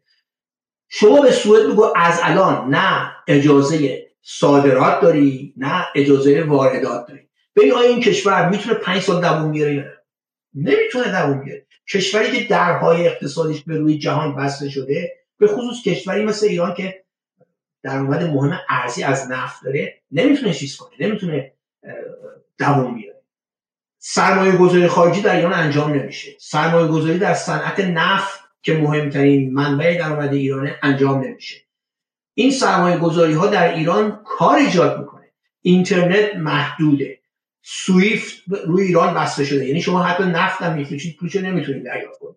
خب چطور ما می‌تونیم منکر بشیم که این روی زندگی مردم تاثیر ولی اگر اینا ادعاشون اینه که ولی ادامه ولی اگه این اتفاق بیفته سرمایه گذاری خارجی بشه نفت ایران بیشتر فروش بشه وضع حکومت هم بهتر شه بقای حکومت جمهوری اسلامی هم خب تضمین میشه دیگه بیشتر با آره به همین نکته برسم. ببینید موتور تغییرات مهم اجتماعی سیاسی در ایران همیشه طبقه متوسط. تا موقعی طبقه متوسط در اتحاد با طبقه پایین از لحاظ اقتصادی احساس امنیت نکنه دنبال آزادی های سیاسی اقتصادی و اجتماعی خودش به اون صورتی که تبدیل به جنبش بشه که این جنبش حاکمیت رو وادار و عقب نشین بکنه نخواهد کسی که در ایران الان هست وقتی که صبح خواب کنن میشه اولین چیزی که بهش فکر می‌کنه بقای اقتصادیه. یعنی شما باید به فکر باشید که نون آبتون فراهم بشه یه سخفی رو سر خانواده و خانم و و یا شوهر و بچه‌هات باشه و مسائل دیگه. اینطور نیست. اگر تحریم ها نباشه تغییرات اجتماعی و سیاسی در ایران بسیار امکان پذیرتر خواهد چرا به نظر من به عنوان مثال چرا ببینید چرا به عنوان مثال جبهه پایداری یا راست افراطی ایران همیشه دنبال این بوده که روابط ایران با غرب درست نشه. یا مخالف برجامه یا مخالف برداشتن تحریم های اقتصادی. البته نمیگن مخالف برداشتن ولی شرایطی ایجاد می‌کنن که این تحریم ها برداشته نشه. دلیلش خیلی واضحه. به که این تحریم ها و این قطع روابط بین ایران و غرب یا قطع روابط بین ایران و آمریکا به سود ایناست. اینا از این از این ماجرا ثروت های افسانه ای برای خودشون درست کردن. شما آیا, آیا شما شما آدم fact محوری هستین و در مورد اپوزیسیون هم خیلی رشتهتون علمی با همون نگاه علمی هستین این حرفایی که الان به داخل رسیدین رو این رو با fact میگید یا نه؟ بر اساس افسانه ها میگید. آمارش آمارش هست. در مورد ثروت افسانه پایداری مثلا شما فکت و سند دارید؟ اینا ثروت همه هست. اینا ما از شرکت های زیر نظر سپاه هست. شرکت های وابسته به آقازاده ها هست آمارها هست وام های تریاردی که اینها از نه نه, نه, نه ادعای شما ادعای شما این بود که اینها برای اینکه این ثروت رو به دست بیارن با برجام مخالفت می‌کنن و دنبال ادامه تحریم هستن. بله همینطوره. بله همینطور ببینید مثلا به عنوان مثال بعضی از شرکت ها در ایران تاسیس شدن که می‌خوان میدان گازی پارس جنوبی رو توسعه بدن. این اصطلاح شرکت ها کوچکترین تخصصی در این مورد نداره. وقتی که برجام تصویب شد شرکت توتال اومد با دولت آقای روحانی قرارداد امضا کرد که برتر اون قرار میدان های میدان گازی پارس جنوبی رو توسعه بده. به محض اینکه چیز شد به محض اینکه ترامپ به طور غیرقانونی از برجام خارج شد توتال از ایران بیرون کشید. الان میدان گازی پارس جنوبی ما سی سال داریم سعی می‌کنیم توسعه بدیم بجز چند فازش کار مهم دیگه ای نشده. در همین مدت قطر ثروت افسانه ای از قسمت خودش از میدان گازی پارس جنوبی به پارس جنوبی به دست آورده و شده تبدیل شده به مهمترین صادر کننده گاز. چرا ما نیستیم؟ دلیلش تحریمه دلیلش عدم سرمایه گذاری این مسائل. اینا نه نه می‌دونیم نه اینا رو می‌دونیم. ولی اینکه در ایران ادعی دنبال این باشن که دنبال این باشن که بخوان عمدن تحریم باشه یه مقدار به ادعایی که حالا من به شما نمیگم به عنوان به عنوان جاش این برنامه نیستش برنامه طولانی تری خواهد بود خب. دو تا این صحبت ها حتی در داخل خود ایران هم مطرحه. یعنی آقای مثلا فرض آقای حسن روحانی که رئیس جمهور مملکته میگه ما کاسبان تحریم داریم. نه خب دروغ میگن ایشون. حالا ما در جدال حدودا پنج برنامه ساختیم در مورد برجام و من به عنوان کسی که نه پدرم در پارس جنوبی منفعتی داره نه از تحریم منفعتی داریم از مخالفان احیای برجام به شکل فعلی هستم خب؟ و هیچ منفعتی هم نیستش. یه بحث خیلی خیلی سیاسی و به نظر می‌خوام علوم سیاسی که به شکلی در این شرایط خاص این به شکلی در مجموعا به قدرت ما اضافه می‌کنیم نه. و من همه حالا اینو خیلی دوستانه میگم و ازش عبور کنیم شما چون ذهن شکاک و علمی دارید یک جایی هم بذارید برای اینکه شاید این تصویری که از داخل دارید که مخالفان برجام به خاطر فقط منافع بوده شاید این ادعا ادعای درستی نباشه و ادعی هم از روی محاسبات سیاسی این مخالفت داشته باشن و تصویر داخل ایران هم اینقدر سیاسفید نباشه. نه نه من من همچین من همچین ادعایی نکردم. نگفتم که هر کسی مخالف برجام اینجوریه. گفتن این جناح سیاسی به خصوص اکثرشون منافع اقتصادی در نبودن برجام داره پای این حرف من وای نیستم بله خیلی کسا هستن. خیلی کسا هستن. از چپا هستن. مخالفن که اصلا آیه, آیه سعید جلیلی که از مخالفان برجام بود.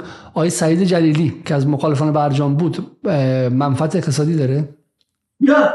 آقای سعید جلیلی یک نگاه کورکورانه ایدئولوژیک داره. عضو مجمع تشخیص مسئلت نظامه ولی ایشون تشخیص حتی مسئلت خودش هم نمی‌تونه تشخیص بده.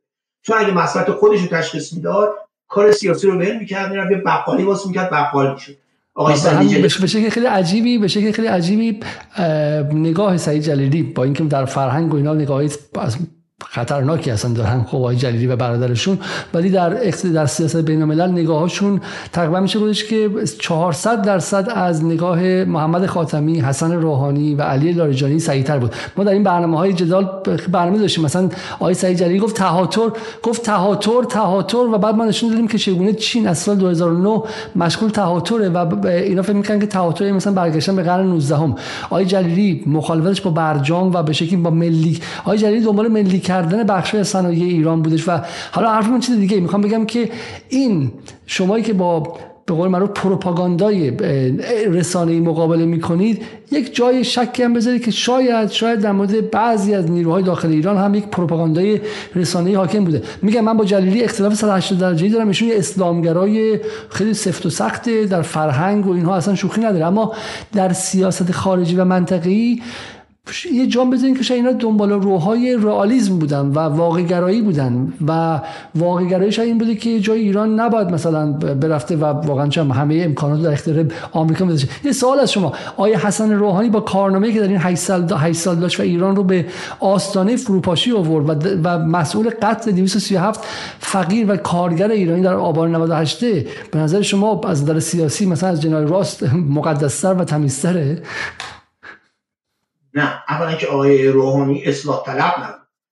آقای روحانی به جامعه اصلاح طلب متعلق نبود. آقای روحانی یک چهره امنیتی بوده هنوزم چهره امنیتی. از اول آقای روحانی یک چهره امنیتی منتها در سال 1392 به دلیل رد صلاحیت نامزدهای اصلاح طلبان آقای خاتمی و آقای رفسنجانی و آقای روحانی توافق کردن که آقای روحانی بیاد. ولی آقای روحانی به هیچ کدوم از قولهایی که داده بود عملا نکرد. و شما می‌دونید که خیلی از همون اصلاح طلبان از آمدن آقای روحانی منافع کلانی بردن. از شرکت ها کمپانی ها کارخانه ها از حضورشون در اتاق بازرگانی از واردات های فراوان و license هایی که گرفتن. و شما طوری از اصلاح طلبان حرف می‌زنید که انگار گروهی هستن که فقط در حال زندان رفتنن و هزینه دادن. در حالی که اصلاح طلبان هم یک جناح سیاسی اقتصادی هستن دیگه با منافع خاص خودشون. نه آقای علیزاده من هم حرفی اصلاح طلبان البته من خودم رو اصلاح طلب اونجوری که در ایران تعریف میشه نمی‌دونم ولی از اصلاح طلبها در تا جایی که موازشون رو قبول داشتیشان حمایت می‌کنم. اصلاح طلبها مثل هر گروه سیاسی دیگه هستن. اصلاح طلبها یه طیفن. ما از چپ چپ در اصلاح طلبها داریم تا راست راست. ما فرصت طلب تو اصلاح طلب داریم ولی بیمهابا و شجاع هم تو اصلاح داریم ما فرصت طلبایی داریم که یه روزی اصلاح طلبن یه روزی محافظه کارن پس اینکه می‌خوان نماینده مجلس بشن یا من راجع به چهره های شجاع صادق و چهره های شجاع و صادق اصلاح طلب صحبت می‌کنن خیلی هم ادعا دارن که اصلاح طلب بودن ولی اصلاح طلب نبودن. مثلا فرض کنید کارنامه آقای روحانی رو به پای اصلاح طلبا می‌نویسن. آقای روحانی شما گفتین آقای روحانی امنیتی هم. مثلا مهمترین چهره اصلاح طلبا که سعید حج... سعید حجاریان پدر امنیت ایرانه. سعید حجاریان سازنده وزارت اطلاعات خب برای همین شما وقتی که در واقع حالا میگم از من اینو من برای این بخش برای این انجام دادم که نشون با دکتر تفاوتایی هم هستش. ولی برگردیم روی بحث اپوزیسیون. سعید حجاریان شرح داده که وزارت اطلاعات چجوری به وجود اومد به چه دلیل به وجود شما وقتی می‌خواین راجع به این موضوع صحبت کنید بعد ببینید خود سعید حجاریان چی میگه. در این سعید حجاریان که هم کلاس من در دانشگاه فنی دانشگاه تهران بود دو سال اول سعید حجاریان خودش در بخش ضد جاسوسی اطلاعات کار می‌کرد نه در بخش داخلی. اصلا ربطی به این چیزا نداشت. مثل مثلا فرض کنید آقای همایون بهزادی. آقای همایون بهزادی که یکی از محبوب ترین هنر فوتبالیست ایران بودن قبل از انقلاب واسه ساواک کار می‌کرد. منتها همایون بهزادی در بخش ضد جاسوسی ساواک بود. اصلا ربطی به مسائل داخلی نداشت. سعید حجاریان هم همینجور. سعید حجاریان در بخش خارجی ضد جاسوسی کار کرد سعید حجاریان بود که فکر تشکیل وزارت اطلاعات رو داد. ولی شما ببینید به چه دلیل می‌خواستن وزارت اطلاعات رو تشکیل بدن؟ به این دلیل در اون زمان 10 تا سازمان هر کی واسه خودش وزارت اطلاعات داشت هر کس واسه خودش کاری من هیچ مشکلی با وزارت اطلاعات ندارم همه حکومت ها در جهان وزارت اطلاعات دارن و اگر ایران وزارت اطلاعات نداشت الان ما تبدیل شده بودیم به یک خرابه مثل لیبی نه اصلا وزارت اطلاعات خیلی هم چیز خوبیه امنیتی من همه میگم که شما کلمه امنیتی گفتین گفتم استفاده می‌کنید سعید عجاریان بر علیش استفاده نمی‌کنم. شما گفتین که کلمه گفتین روحانی آدم امنیتی بود از اول. گفتم خب من که امنیتی بودم بعد اصلاح طلبام آیه علی ربیعی امنیتی بود آیه سعید عجاریان امنیتی بود. و خیلی چهره دیگه شون بود. ولی بعد دیگه جدا شدن. سعید حجاریان بعد از اینکه فلاحیان وزیر اطلاعات شد دیگه از وزارت اطلاعات و کار امنیتی اومد بیرون. به کار روزنامه‌نگاری و جامعه شناسی اینا پرداخت. ولی آقای آقای روحانی تا سال 2005 در دبیر شورای امنیت بود مذاکره کننده هسته ای بود. هشت سال بعد هم شد رئیس جمهور. هم هنوز هم چهره امنیتی. شما کارنامه آقای روحانی رو نباید به پای فرض کنید یه گروه از اصلاح طلبها برسید. آقای روحانی برنامه خودشو داشت. اصلاح طلبها چون چاره ای نداشتن در اون موقع به به اصطلاح به به اینو کامپرومایز رسیدن. که فعلا از ایشون حمایت می‌کنیم. چرا در نه چرا؟ چون در برابرش کسی مثل سعید جلیلی بود. در برابرش کسی مثل یعنی سعید جلیلی بود و محمد باقر قالیباف بود و اینا. خب بین این دوتا بین سعید جلیلی و روحانی من شما رو کار ندارم. من آقای روحانی رو بهتر می‌دونم برای کشور. یعنی تا زمانی که قرار این نظام یه رئیس جمهور داشته باشه بنده ترجیح میدم روحانی رئیس جمهورش بشه تا سعید جلیلی. یه ایدئولوژ کوره که تز دکترای ایشون راجع به دیپلماسی پیامبر بوده. دیپلماسی پیامبر 1400 اصلا دیپلماسی وجود نداشته. ایشون اصلا معلوم راجع به چی صحبت می‌کنه. ولی تز دکتر حداقل تز دکتراشو خودش نوشته. ولی تز دکترای روحانی انگار بر اساس منابع تقلبی به نظر میاد. معلوم نیست که اینطور اینطور این, این, این ادعای شما ولی شپهی بهش هست. نه شپهی بهش هست خب؟ شپه بهش هست که ایشون ننوشته خب؟ و فرد دیگه نوشته. ولی بحث ما چیز دیگه یعنی میگم این که من این بخش نشون دارم برای این بحث نیست. حالا نه نه نه نه نه. علت این که می‌خوام نشون بدم برعکس. می‌خوام نشون بدم که ما لازم نیست در همه چیز توافق داشته باشیم تا برای ایران همدل باشیم. نه من این رو عمدن اتفاقا چون من شما رو می‌شناسم مخاطبم شما رو می‌شناسه. خب اتفاقا آدم آقای سعیمی به من سزارا نقد داره. ولی همین که اینجا اومده در این برنامه اینه که من از این نکته مثبتیه مهمیه. ما برای همدل شدن در دفاع از منافع ایران لازم است تفاوت های سیاسی رو کنار بذاریم. و نقد دکتر سهیمی هم به اپوزیسیون این نیستش که اینا دنبال آزادی نباشن دنبال نه نقد ما خیلی مشخصه. خط قرمز ما کمک گرفتن و وابسته بودن به دولت های خارجی. درسته؟ بحث استقلال از دولت های خارجی. این از زمان قاجارش بود تا امروز. و ما اتفاقا همین می‌خوام بگم. من و آقای دکتر سر اینکه جلیلی خائنه یا روحانی خائنه کدوم خادمه 180 درجه ممکنه فاصله داشته باشه. من طرفدار جلیلی نیستم به هیچ وجه به هیچ وجه نیستم. خب ولی خواستم بگم ولی ولی وقتی به اپوزیسیون می‌رسیم این که آقا بالاخره یه خط خطوطی داره دیگه. شما اینطور نیست که هر کاری خاصی بکنی. خط قرمز اینه که کمک بگیری پول از خارجی بگیری رسانه از خارجی بگیری و بعد بری پشت درم بگی که مردم ایران حمله کنیم و تحریم بذاری. این خطوط قرمز هست. حالا اگه می‌خواین خود در خطوط قرمز حرف بزنیم چون می‌خوام بریم سراغ یه نکته علی نجات و رضا پهلوی و بقیه حرفا. ببینید چون شما مطرح کردید که من مخالف تحریمم مخالف جنگم و اینا که الان یه عنصر سوم هم بهش اضافه شده و اون تجزیه طلبیه.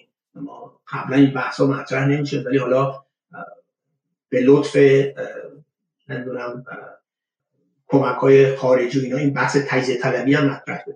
همین همین جایی وایسین شما سالهاست اپوزیسیون رو رصد می‌کنید. این تجزیه طلبی با این سطح از وقاحت جدیده دیگه درسته؟ بله، خیلی جدیده. ما ما تا به حال اینجوری نداشتیم. یعنی البته مثلا فرض کنید در سال 2011 وقتی که پیمان ناتو به لیبی حمله کرد مصطفی هجری که دبیر کل حزب دموکرات کردستان ایران بود دو بار سه بار اینو من مقاله گفتم منبعش هم از پیمان ناتو تقاضا کرد که کردستان منطقه پرواز ممنوع اعلام کنه. خب کردستان منطقه پرواز ممنوع یعنی چی؟ یعنی همون اتفاقی در لیبی اتفاق افتاد که اینا بتونن هر غلطی که دلشون می‌خواد در کردستان انجام بدن. یعنی عملا می‌خواستن کردستان اینجوری از ایران جدا کنن. یا عبدالله محتدی که میگه نه من معتقد به نظام فدرالم حرفی که می‌زنه اینه. میگه ما نه تنها در انتخابات ملی در سطح مجلس ملی شرکت می‌کنیم بلکه نواحی کردشین باید پارلمان خودشون هم داشته باشن انتخابات خودشون هم داشته باشن رهبران خودشون هم. یعنی عملا می‌خواد این آقا فقط شاید روش نمیشه می‌خواد کردستان و مناطق کردشین رو عملا اگر نه رسما از بقیه ایران جدا کنه. این جور وقاحت در مورد تجزیه طلبی تا به حال سابقه بوده. متاسفانه کسایی هم هستن که به نام حقوق بشر اومدن حق تجزیه طلبی رو رسمیت شناختن. و این این یعنی نهایت بی‌آبروییه که یه نفر بیاد بگه تجزیه طلبی حقی که اینا این حق رو دارن. ایران 7000 سال وجود داشته اینا بعد از 7000 سال به این نتیجه است ولی داشتم اینو عرض می‌کردم. چون شما گفتی که میگن آره سهیمی چون طرف بر تحریمه یا بر جنگه بنابراین مدافع زمینی جمهوری اسلامی. من از اونایی که طرفدار حمله به ایرانم می‌خوام این رو بپرسم. تا به حال حمله به کدوم کشور منجر به دموکراسی حکومت مردمی و توسعه اقتصادی شده؟ ما افغانستان رو دیدیم عراق رو دیدیم سوریه رو دیدیم لیبی رو دیدیم. لبنان رو دیدیم سومالی رو دیدیم سودان رو دیدیم یمن رو هم دیدیم. در همون ناحیه که ما هستیم. حالا در کشورهای دیگه بگذاریم انواع و اقسام در کدوم از این کشورها حمله نظامی به این کشورها باعث به وجود آمدن دموکراسی شده؟ شما بعض عراق رو نگاه کنید بعض افغانستان رو نگاه کنید. لیبی که از لحاظ اقتصادی پیشرفته ترین کشور قاره آفریقا بود عملا به دو کشور تجزیه شده.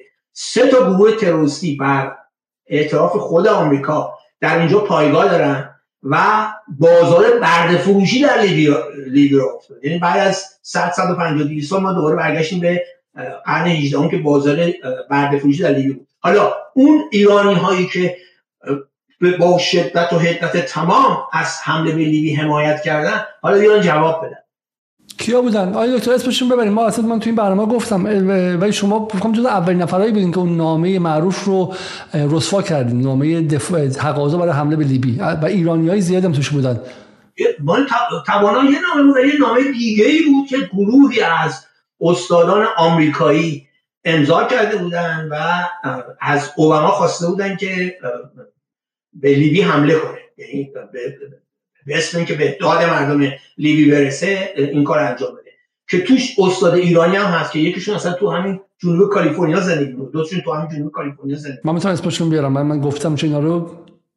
حالا بخوای اسمشو بیاری من من من آقای عباس میلانی بودن آقای خانم خانم نیره توحیدی بودن و و همینطور هم آقای پروفسور دکتر, دکتر محمد نوربخش بودن که دکتر نوربخش دکتر نوربخش مهدی نوربخش بودن که در بی بی سی تازگی زیاد هستن. ایشون انکار کردن. من در توییتر ازشون پرسیدم و عکس نامه رو گذاشتم چون نامه پاک شده. جالبه. نامه بعد از افتضاحی که درباره لیبی اتفاق افتاد از از فضای مجازی پاک شده.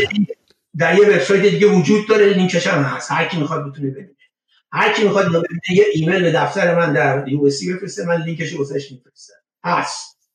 یعنی این رو نمی‌تونن منکر بشن. خب مسئله اونایی که می‌گفتن حمله به لیبی خوبه حالا بیان بگن نظرشون راجع به شرط کنونی لیبی چیه؟ می‌دونی؟ بیان توضیح بدن اصلا اینگار نه اینگار یکی از اونایی که من اسمش نبردم بعد از اینکه پیمان ناتو به لیبی حمله کرد پرونده لیبی دیگه بسته شد. این کشور داره به سمت دموکراسی میره دوازده سال بعد از این ادعاش کشور تجزیه شده. گروه های تروریستی در اونجا پایگاه دارن. اسمشون که اسم اسم رو بگیم بگیم که مخاطب بشناسیم. مهم چون چون شخصیت مهمی نیست چهره نمی‌برم. ولی خیلی تقلا می‌کرد اون موقع که مقاله پشت مقاله پشت مقاله میره که من در این مقاله خیلی بلند با استناد به حرفای خود ایشون همه مغازه ایشون رو نقد کرد و منتشرش کرد. اسم مقاله شما چیه؟ حالا اگر اسمشو بخوام بگم وقت اسم اون شخصم چون تو عنوان مقاله بود همه می‌فهمه ولی مهم نیست چون ایشون شخصیت مهمی در اپوزیسیون نیستن. دست کم این من اینطور فکر می‌کنم. ایشون حالا حالا چون چون گفتین نکته خیلی جالب این که تو همین چند ماه اخیر هم خالد عزیزی و هم هجری مصطفی هجری بعد از این داستان محسا امینی در درخواست پرواز ممنوع در کردن. کردند و همینطور در نشست ناتو در هالیفاکس صحبت از پرواز ممنوع شد و که آقای اسماعیلیون و خانم علی اونجا حضور داشتن که ما حالا در برنامه همون رو خیلی مفصل توضیح دادیم. اما پس نکته خیلی مهمی که شما گفتین که چه اتفاقی میفته که امسال با این تهیج احساسات تجزیه طلبی رو نرمالایز کردن و عادی سازی کردن طوری که الان توی تظاهرات ها و تجمع اپوزیسیون پرچم انواع این کشور و بشه تجزیه طلبات داره دیده میشه. قبلا شما که این همه تجربه دارید این واقعا به این راحتی نبود تو تظاهرات لس آنجلس و نیویورک و لندن و غیره. بله همینطور. یعنی یکی از دلایل مهمش این بود همین تلویزیون هایی که شما می‌بینید. این تلویزیون ها به خصوص تلویزیون ایران اینترنشنال. اینها بارها و بارها از چهرهای تجزیه طلب دعوت کردن که در برنامهشون شرکت کنن. وقتی گروه الاهواز در خوزستان عملیات تروریستی انجام داد یکی از رهبران گروه الاهواز رو اوردن در در چیز در تلویزیون ایران اینترنشنال باش مصاحبه کردن. خب وقتی شما این کارو می‌کنید وقتی که این کارو می‌کنید خب معلومه بعد یه مدت هی هی تکرار میشه هی تکرار میشه هی تکرار میشه. بعدم که یه کسایی که خیلی ادعای دفاع از حقوق بشر دارن میان رسما میگن آره تجزیه طلبی حقه. باید برن یه حزب تجزیه طلب تشکیل بدن. یعنی این دیگه یعنی نهایت نهایت چیزه؟ نهایت اصطلاح از نظر من بیوطنیه. کار به جایی می‌رسه که فکر 24 5 22 تا از نماینده های مجلس اسرائیل کنست اسرائیل درست بعد از سفر رضا پهلوی ادعا می‌کنن که بعد از استقلال آذربایجان جنوبی که واقع کلمه عجیبیه. بعد دفاع کرد و اصلا باور نکردنیه. حالا رضا پهلوی هم بهش اعتراض می‌کنه. ولی اصلا چنین چیزهایی واقعا تا یه سال پیش غیر ممکن بود. ولی تو این بلبشویی که راه انداختن تو این سیرکی که راه انداختن تمام ارزش هایی که تابو بود و عبور کردن ازشون واقعا غیر ممکن بود و ازش عبور کردن. چون قبلا مثلا فقط میگم یه احزاب خیلی دیگه حاشیه‌ای جرأت از تایید صحبت از تجزیه ایران داشتن و الان دارن خیلی رسما انجام میدن. رسما میگن و اتفاقی که افتاد این بود که آقای رضا پهلوی رفت اسرائیل. همزمان وزیر خارجه اسرائیل هم رفت جمهوری آذربایجان. می‌دونی که جمهوری آذربایجان و اسرائیل روابط سیاسی دارن و جمهوری اسلامی نسبت به این موضوع خیلی حساسه و بعد بعد از این دو تا سفر شما همین عکسی که گوشید در واقع عکس دست دادن وزیر خارجه اسرائیل با وزیر خارجه جمهوری آذربایجان. و بعد یهو 32 نفر از نمایندگان پارلمان اسرائیل کنست نامه نوشتن و گفتن که آره ما باید از اقلیت آذری چیز کنیم از اقلیت آذری حمایت کنیم. منتها اتفاقی که افتاد اعتراضات خیلی شدیدی شد. چند روز طول کشید تا رضا پهلوی مجبور عکس العمل شد. اولشون سکوت کرد هیچی نگفت. بعد بعد از چند روز متوجه شد که نه فشار واقعا خیلی افتضاحتر از اون موضوعی که فکر می‌کرد. مجبور به من شد و گفت بله ما محکوم می‌کنیم و تمامیت ارزی ایران الست و بلست پس شما پس شما میگید که واقعا محکوم کردنش بعد از فشارها بود درسته؟ بله بله. اگر کسی طرفدار حفظ تمامیت ارزی ایرانه اصولا نباید به اسرائیل قدم بذاره چون هدف طولانی مدت اسرائیل تجزیه ایران بود. در سال 2003 یکی از مقامات بلندپایه اسرائیل گفتش که ایران اگر دموکراتیک ترین مملکت دنیا هم بشه برای ما خیلی بزرگه. برای ما خیلی بزرگه. این سندش سندش هستش این دکتر؟ آره سندش هست. یا تر اودریونن رو شما نگاه کنید. تر اودریونن که اصلا معروفه. واسه تجزیه خاورمیانه. 1982 تر اودریونن بعد موقع تر داد که اردو باید چی بشه؟ عراق باید چی بشه؟ لبنان باید چی بشه؟ خب این همه اینا بر اساس هم بر اساس همون فرخواست این خیلی نکته جالبیه. پس واقع صرف سفر به اسرائیل رو شما در واقع هم راستا با تایید تجزیه طلبی می‌دونید. چون میگید که اسرائیل سیاست رسمی تجزیه ایران و بقیه خاورمیانه است. البته اسرائیل اینجور روک نمیگن ولی تمام کاری که می‌کنن مثلا فرض کنید از کردا حمایت می‌کنن. کردای ایران همیشه با اسرائیل رابطه نزدیک داشت. من یه مقاله خیلی مفصل راجع این موضوع در همین وبسایت گویا چند سال پیش منتشر کردا همیشه از اسرائیل حمایت کردن اسرائیل هم همیشه از کردا حمایت کرد.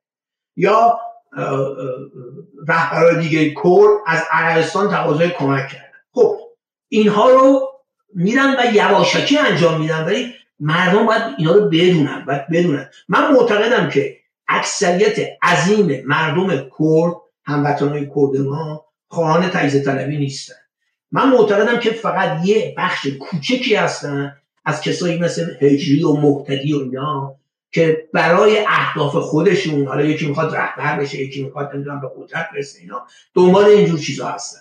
منتها حتی اینها حالا مثلا مستوایتی که خیلی روک حرف می‌زنه ولی محتدی حتی محتاطتر حرف می‌زنه. ولی بذارید جان کلام رو اینجوری بگم. من معتقدم که کسی که به دنبال نظام فدرال در ایرانه در حقیقت تجزیه طلبه. به نظر من نظام فدرال در ایران اسب تروای تجزیه طلبی واسه ایران. یعنی شما با فدرال کردن ایران درهای کشور رو به روی تجزیه باز کرد بنابراین هر کسی که از نظام فدرال در ایران حمایت کنه به گمان من من کاری بقیه ندارم. به گمان من تجزیه طلب خب این خیلی خیلی نکته دقیقیه و دقیقا پس در واقع دفاع از فدرالیسم رو شما مستقیما تجزیه طلبی می‌دونید و این خیلی مهمه چون خیلی از تجزیه طلبا دم پشت فدرالیسم قایم میشن. اگرچه من می‌خوام که در این اتفاقاتی که افتاد ادعی بودن که از فدرالیسم هم عبور کرده بودن. این خیلی میگم یه دوره بله. این رسما می‌گفتن که ما بیشتر از فدرالیسم می‌خوایم. بله رسما تجزیه طلبن بله رسما تجزیه طلب وقتی هم استناد می‌کنن میگن مثلا آمریکا هم دولت فدرال آقا آمریکا که نظام فدرال هست بر مبنای اقوام نیست. بعد آمریکا از اولش که 50 ایالت نداشت. آمریکا که تشکیل شد 13 ایالت بود. ایالت های دیگه به تدریج خودشون پیوستن. یا توسط آمریکا خریداری شدن مثل آلاسکا یا لوئیزیانا. یا با جنگ به آمریکا پیوستن.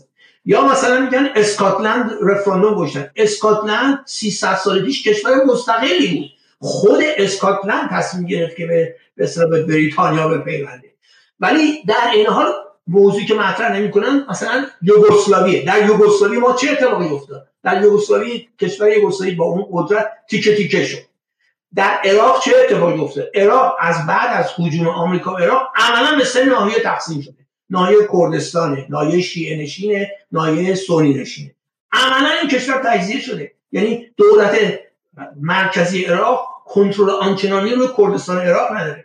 اینا باعث در سوریه هم می‌خواستن همین کارو بکنن. در سوریه می‌خواستن که سوریه رو تجزیه کنن. کما که الان یه قسمتی کردن. کردهای سوریه تقریبا خود مختارن اون قسمتی که تحت کنترل ارتش ترکیه است. اونا هم تروریست ها اینا اونجا هستن بقیه هم در کنترل دولت بشار هستن. برای این نظام فدرال که اینا میگن یا مثلا اون سازمان سیاسی که از نام سازمان های جبهه ملی خارج از کشور استفاده می‌کنه. اینا اعلامیه میدن میگن نمی‌دونم آموزش به زبان مادری و مثالی هم که می‌زنن میگن که آلمان اینجوری وجود بابا آلمان یه سری شاهزاده نشین و کانتون و اینجور چیزا بود که اینا با هم متحد شدن آلمان تشکیل اصلا ربطی به ایران نداره. کشور ما دارای اقوام گوناگونه. برای که تجزیه طلبی رو جا بندازن از یه واژه خیلی غلط استفاده می‌کنن. میگن ملیت های ایرانی. اصلا این معنی نمیده. در یه, مل... یه ملته. یه ملت ما چند ملیت نداریم. ما در طول تاریخ ملت کردستان نداشتیم. ما در طول تاریخ ملت سیستان نداشتیم. سیستان همیشه بخشی از ایران بوده. کردستان همیشه بخشی از ایران بوده. منتها اینا اقوام ایرانی هم حقشونه که به صلاح حقوق خودشون رو بگیرن. بندم با این حقوق کاملا موافقم. ولی معتقدم که در یک نظام کاملا دموکراتیک در ایران نظامی که بر اساس خودی و غیر خودی نباشه همه می‌تونن آزادی های خودشون رو به دست بیارن. مردم کردستان امور محلی خودشون رو خودشون اداره کنن ولی همه اینا تحت به یک ایران یک پارچه و حفظ تعاملات ارزی به سراغ مقاله خیلی بلندی که شما نوشتیم و حالا یکی از دلایلش اینه که می‌خوام بگم چرا فکر می‌کنین که رضا پهلوی مهمه. این مقاله خیلی بلندیه که واقعا مثل به کتاب 9 تیر 98 هم نوشتین شما این مقاله رو درسته؟ در رادیو زمان هم نوشتین که از سایت های خود اپوزیسیونه.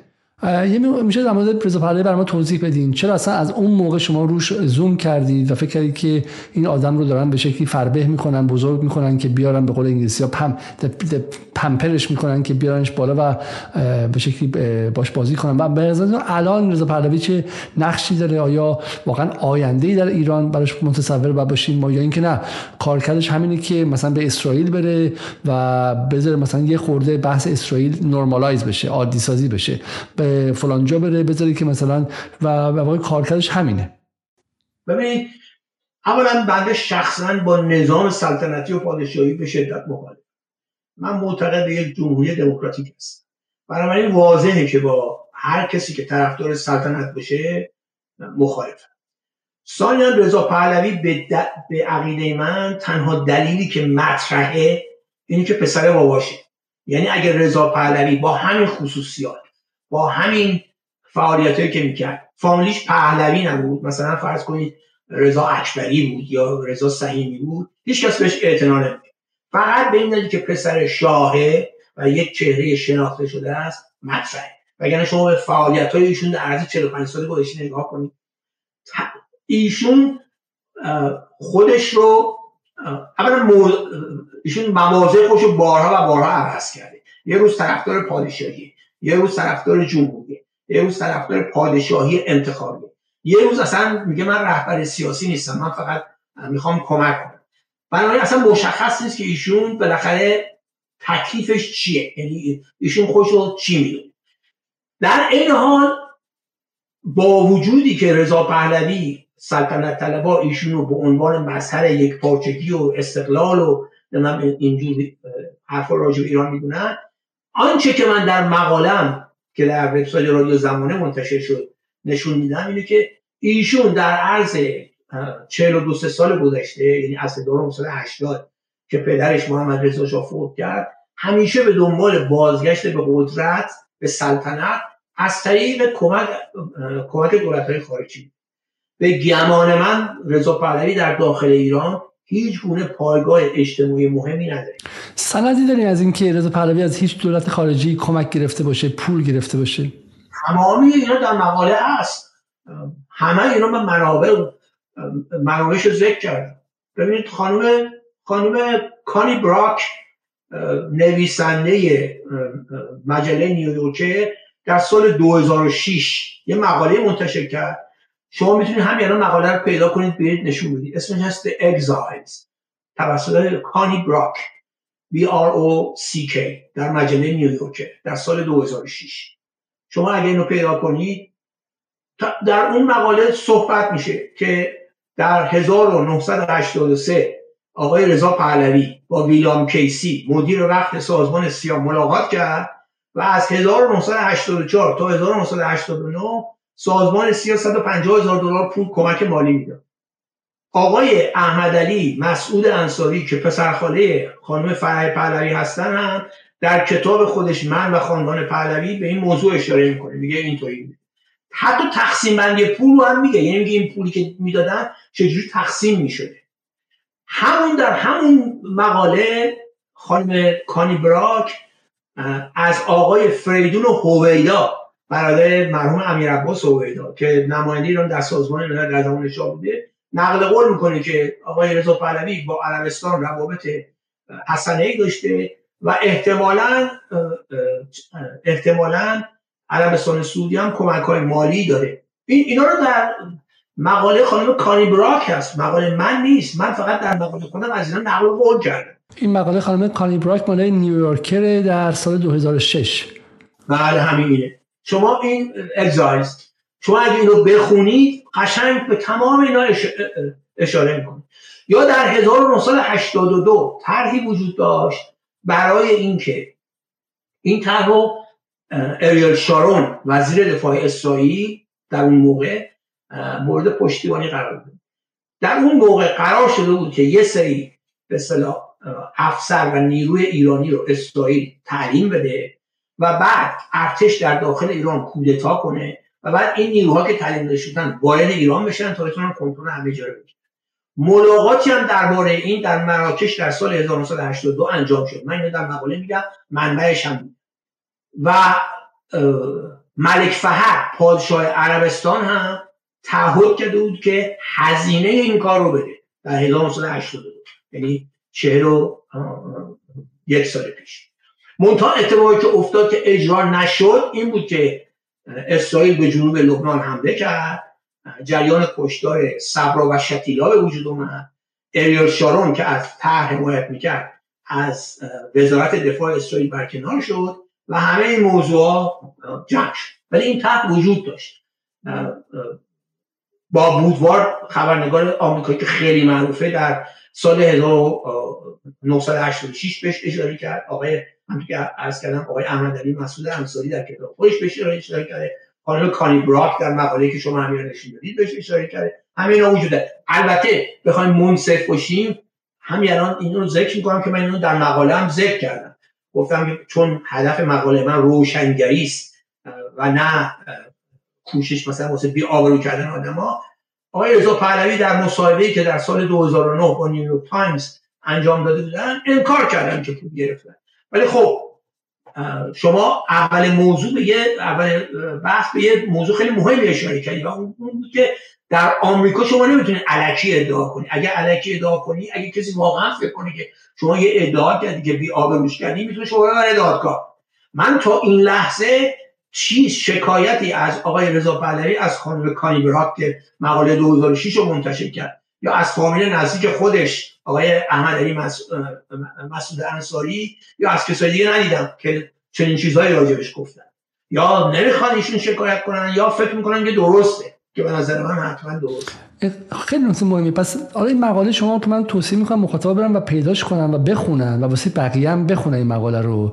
به نظر من این مقاله از این نظر خیلی خیلی جذابه که شما میگم با چه بودن چهل صفحه فکرم ده هزار کلمه هستش خب این مقاله باور کنید یک سال طول کشید تا مقاله رو نوشته عجب این مقاله از این نظر مهمه که چون حالا تو ایران مصطلحی که رضا پهلوی دلقک نشون میدن که رو کلش وای میسته و یوگا بازی می‌کنه و یه شخصیت پانداماننده که حالا بی خطره ولی شما اینجا نشون میدین که این سالها تلاش های خیلی زیادی برای ضربه زدن به. منافع مردم عادی ایران فقرای ایران تقاضای تحریم و غیره داشته و اصلا به شکلی چهره بی خطر خونسایی نیستش. بعد ایچین مثلا سخنرانی کردن در یه مصاحبه و در یه سخنرانی گفتن که همه می‌دونیم در افغانستان عراق چه اتفاقی افتاد. خب در افغانستان عراق چه اتفاقی افتاد؟ آمریکا هجوم برد دولتش رو سرنگون کرد یه دولت دیگه آورد. خب وقتی شما اینجوری حرف می‌زنی یا دنیا برای اینکه فاشیسم از بین ببره جنگ جهانی را افتاد. تا چه می‌خواین صبر کنی؟ خب وقتی که شما اینجوری حرف می‌زنی در این کانتکست صحبت می‌کنی خب معلومه که هدف چیه دیگه. متوجه میشید معلومه که هدف چیه. این اینو که نمی‌تونه اینا که نمی‌تونن انکار کنن. وقتی که آمریکا به عراق هجوم برد و عراق رو تصرف کرد یه اصطلاحی یکی از روزنامه‌نگار آمریکایی گزارش داد که یه اصطلاحی بین افسران ارتش آمریکا رایج شده بود. این اصطلاحی بود که همه به بغداد میرن ولی مردان واقعی به تهران میرن. یعنی مرحله بعد به صلاح عملیات جورج بوش حمله به ایران بود. و اطرافیان آقای رضا پهلوی در اون موقع به شدت از این موضوع خوشحال بودن. اینا واقعا فکر می‌کردن که به ایران حمله می‌کنن. و یکی از از نئوکان هایی که از رضا پهلوی به شدت حمایت می‌کرد مایکل لدین اون رسما گفت که آمریکا قبل از اینکه به عراق حمله کنه باید به ایران حمله کنه. مایکل لدین به رضا پهلوی نزدیک بود؟ از رضا پهلوی حمایت می‌کرد. اوکی خب رضا پهلوی می‌تونه تقصیر من نیستش بالاخره ایشون حمایت کرد از من و ولی می‌تونه بگی منم که منم نگفتم که رفیق جونجونی آقای رضا پهلوی. ولی حامیان ایشون چنین چیزی چنین چیزی رو می‌گفتن این, این, این, این موضوع هست. خب. می‌دونی؟ یعنی این, این, این مسائل هست. می‌دونی؟ یا مثلا یه نکته خیلی مهمه دیگه. روزی که حمله 11 سپتامبر 2001 اتفاق اون روز. بعد از ظهر اون روز آقای رضا پهلوی در رادیو فارسی زبان لوکال جنوب کالیفرنیا اومد این حرف زد که من اون موقع در یه مقاله بهش پاسخ دادم. متو اون وبسایت متاسفانه دیگه جمع شد. حرفی که زد این بود. تروریست مثل یه اختاپوس میمونه. ضعیفترین نقطه چشم اخ... ضعیفترین نقطه اختاپوس چشمونه چشم اختاپوس تروریست در تهرانه. واقعا میگید؟ آره. این در کجا گفتش؟ در رادیو 670 AM اینجا. در روز 11 جدا میگید؟ بله من اون موقع جواب دادم بهش. در یه مقاله در ایرانیان دات جواب دادم بهش. که یه عده زدی من فهاشی کردن که ای آقا تو چرا این آقا این حرفو زده. شما که نمی‌تونی این حرفو انکار کنی. حرفو زده. حالا ممکنه چه می‌دونم طرف جوگیر شده. جو گرفتتش یا فرصت طلبیه این دقیقا در, در شرایطی که افکار عمومی آمریکا ملتهب بود و حاضر بودن برن به اروپا شما حمله نظامی کنن. بله. دقیقه در بدترین شرایط در حساسترین زمان. شما ببینید که تروریسم مثل اختاپوس میمونه ضعیفترین واسه که اختاپوس رو از بین ببری باید به ضعیفترین نقطهش حمله کنید ضعیفترین نقطه اختاپوس تروریست چشمشه و این در تهرانه. پس من این شکلی بگم آقای سعیمی پس رضا پهلوی اونی که ما تو فارسی میگیم که آب ندیده اما آشنا کرده قهاریه. پس خواهان حمله نظامی هستش منتظر و مترصد لحظه لحظه خوبه. حالا ممکنه ایشون الان چنین عقایدی نداشته چون من نمی‌تونم این رو همیان بگم. ولی آنچه که مسلمه ایشون در گذشته چنین موضعی داشتن. سنداش وجود داره. یعنی ایشون چنین موضعی داشتن. حالا ممکنه عوض شده باشه. حالا ممکنه به این نتیجه رسیده ایشون نزدیک 63 سال سنشونه دیگه. معمولا میگن انسان وقتی سنی ازش گذشته عاقل‌تر میشن. شاید ایشون عاقل‌تر شده. چنین موضعی رو نداره الان. ولی در گذشته شما شما همه الان در این 63 سالگی زده به اسرائیل سفر کرد شما عقل در, در این سفر می‌بینید؟ در فیسبوک خودم نوشتم هیچ گونه عقلانیتی در این کار وجود نداره. ربطی به اسرائیل نداره. خب معلومه اسرائیلیا می‌خوان اما استفاده کنه ولی خود آدم باید این عقلانیت رو داشته باشه که در این شرایط شرایطی که هر روز بنیامین نتانیاهو ایران رو تهدید به حمله می‌کنه شما باشید اسرائیل. به اسم اینکه ما می‌خوایم صلح بین ایران و اسرائیل برقرار بسیار خوب.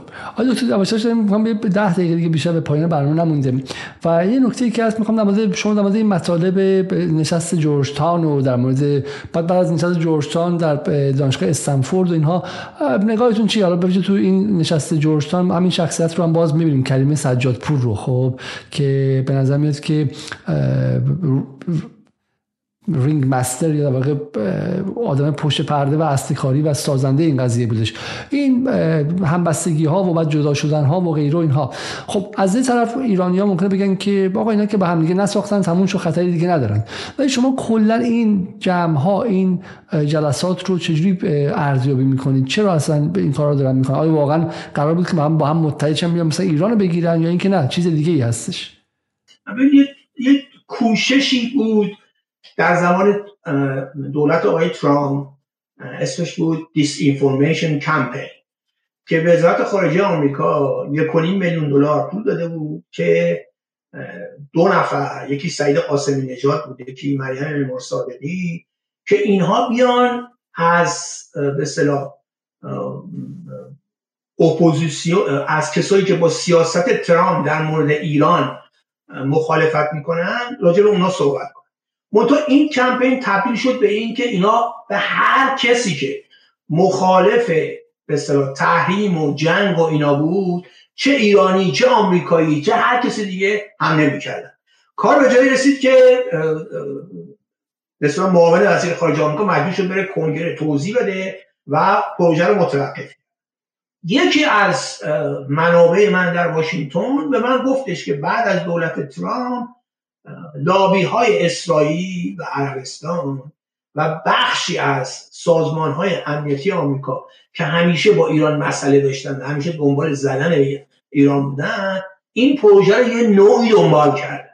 یعنی به نوعی این پروژه رو دنبال کرد. این مقاله اینترسپت درباره همین بحث disinformation campaign یا Iran Disinfo یی که اینها را انداختن و در واقع وزارت خارجه آمریکا بودش که دیگه پول داده بود که یه سری آدما برن به خبرنگارای ایرانی مثل همین خانم نگار مرتضوی گمانم حتی فرناز فسیحی بوده آزاده معاونی بود و غیره فحاشی جنسی کنن بگن شما به شکلی مالک جمهوری اسلامی هستین.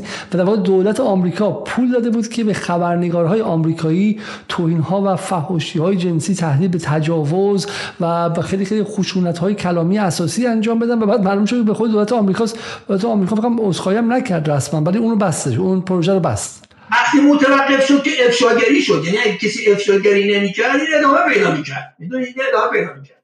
اون مثلا خانم مریم معمارزاده که مسئول این کار بود این دو تا سخنرانیش هست تو اینترنت. رسما میگه به ایران حمله کنید. ما توی جدال نشون دادیم ایشون میگه که میگه که اصلا صلح حوصله سربره بورینگ به قول انگلیسی ها.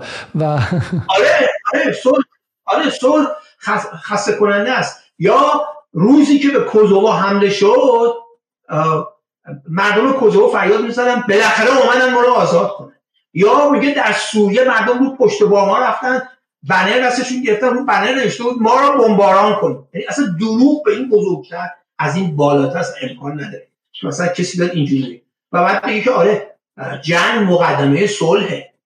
کجا جنگ مقدمه صلحه؟ کدوم با کدوم جنگ ما به دموکراسی و آزادی و حکومت مردمی و توسعه اقتصادی و توسعه انسانی رسیدیم؟ دستیدن در کشورهایی که ماها هستیم متعلق اون هستیم در ایران خاورمیانه کدوم چه چنین چیزی اتفاق حالا این نشست ها به نظر من تلاشی برای این بود که به چهره های اپوزیسیون رو با هم متحد کنه. که البته با هم متحد هم نمیشن. بدن اینکه اولا اختلاف نظر بین اینها زیاده. ثانیا یه اشکالی که این گروه داره دست کم بیشترشون اینه که هر کسی واسه خودش خودش رو رهبر می‌دونه. بنابراین اصلا در شعن خودش نمی‌دونه که مثلا فرض کنید در کنار دیگری باشه.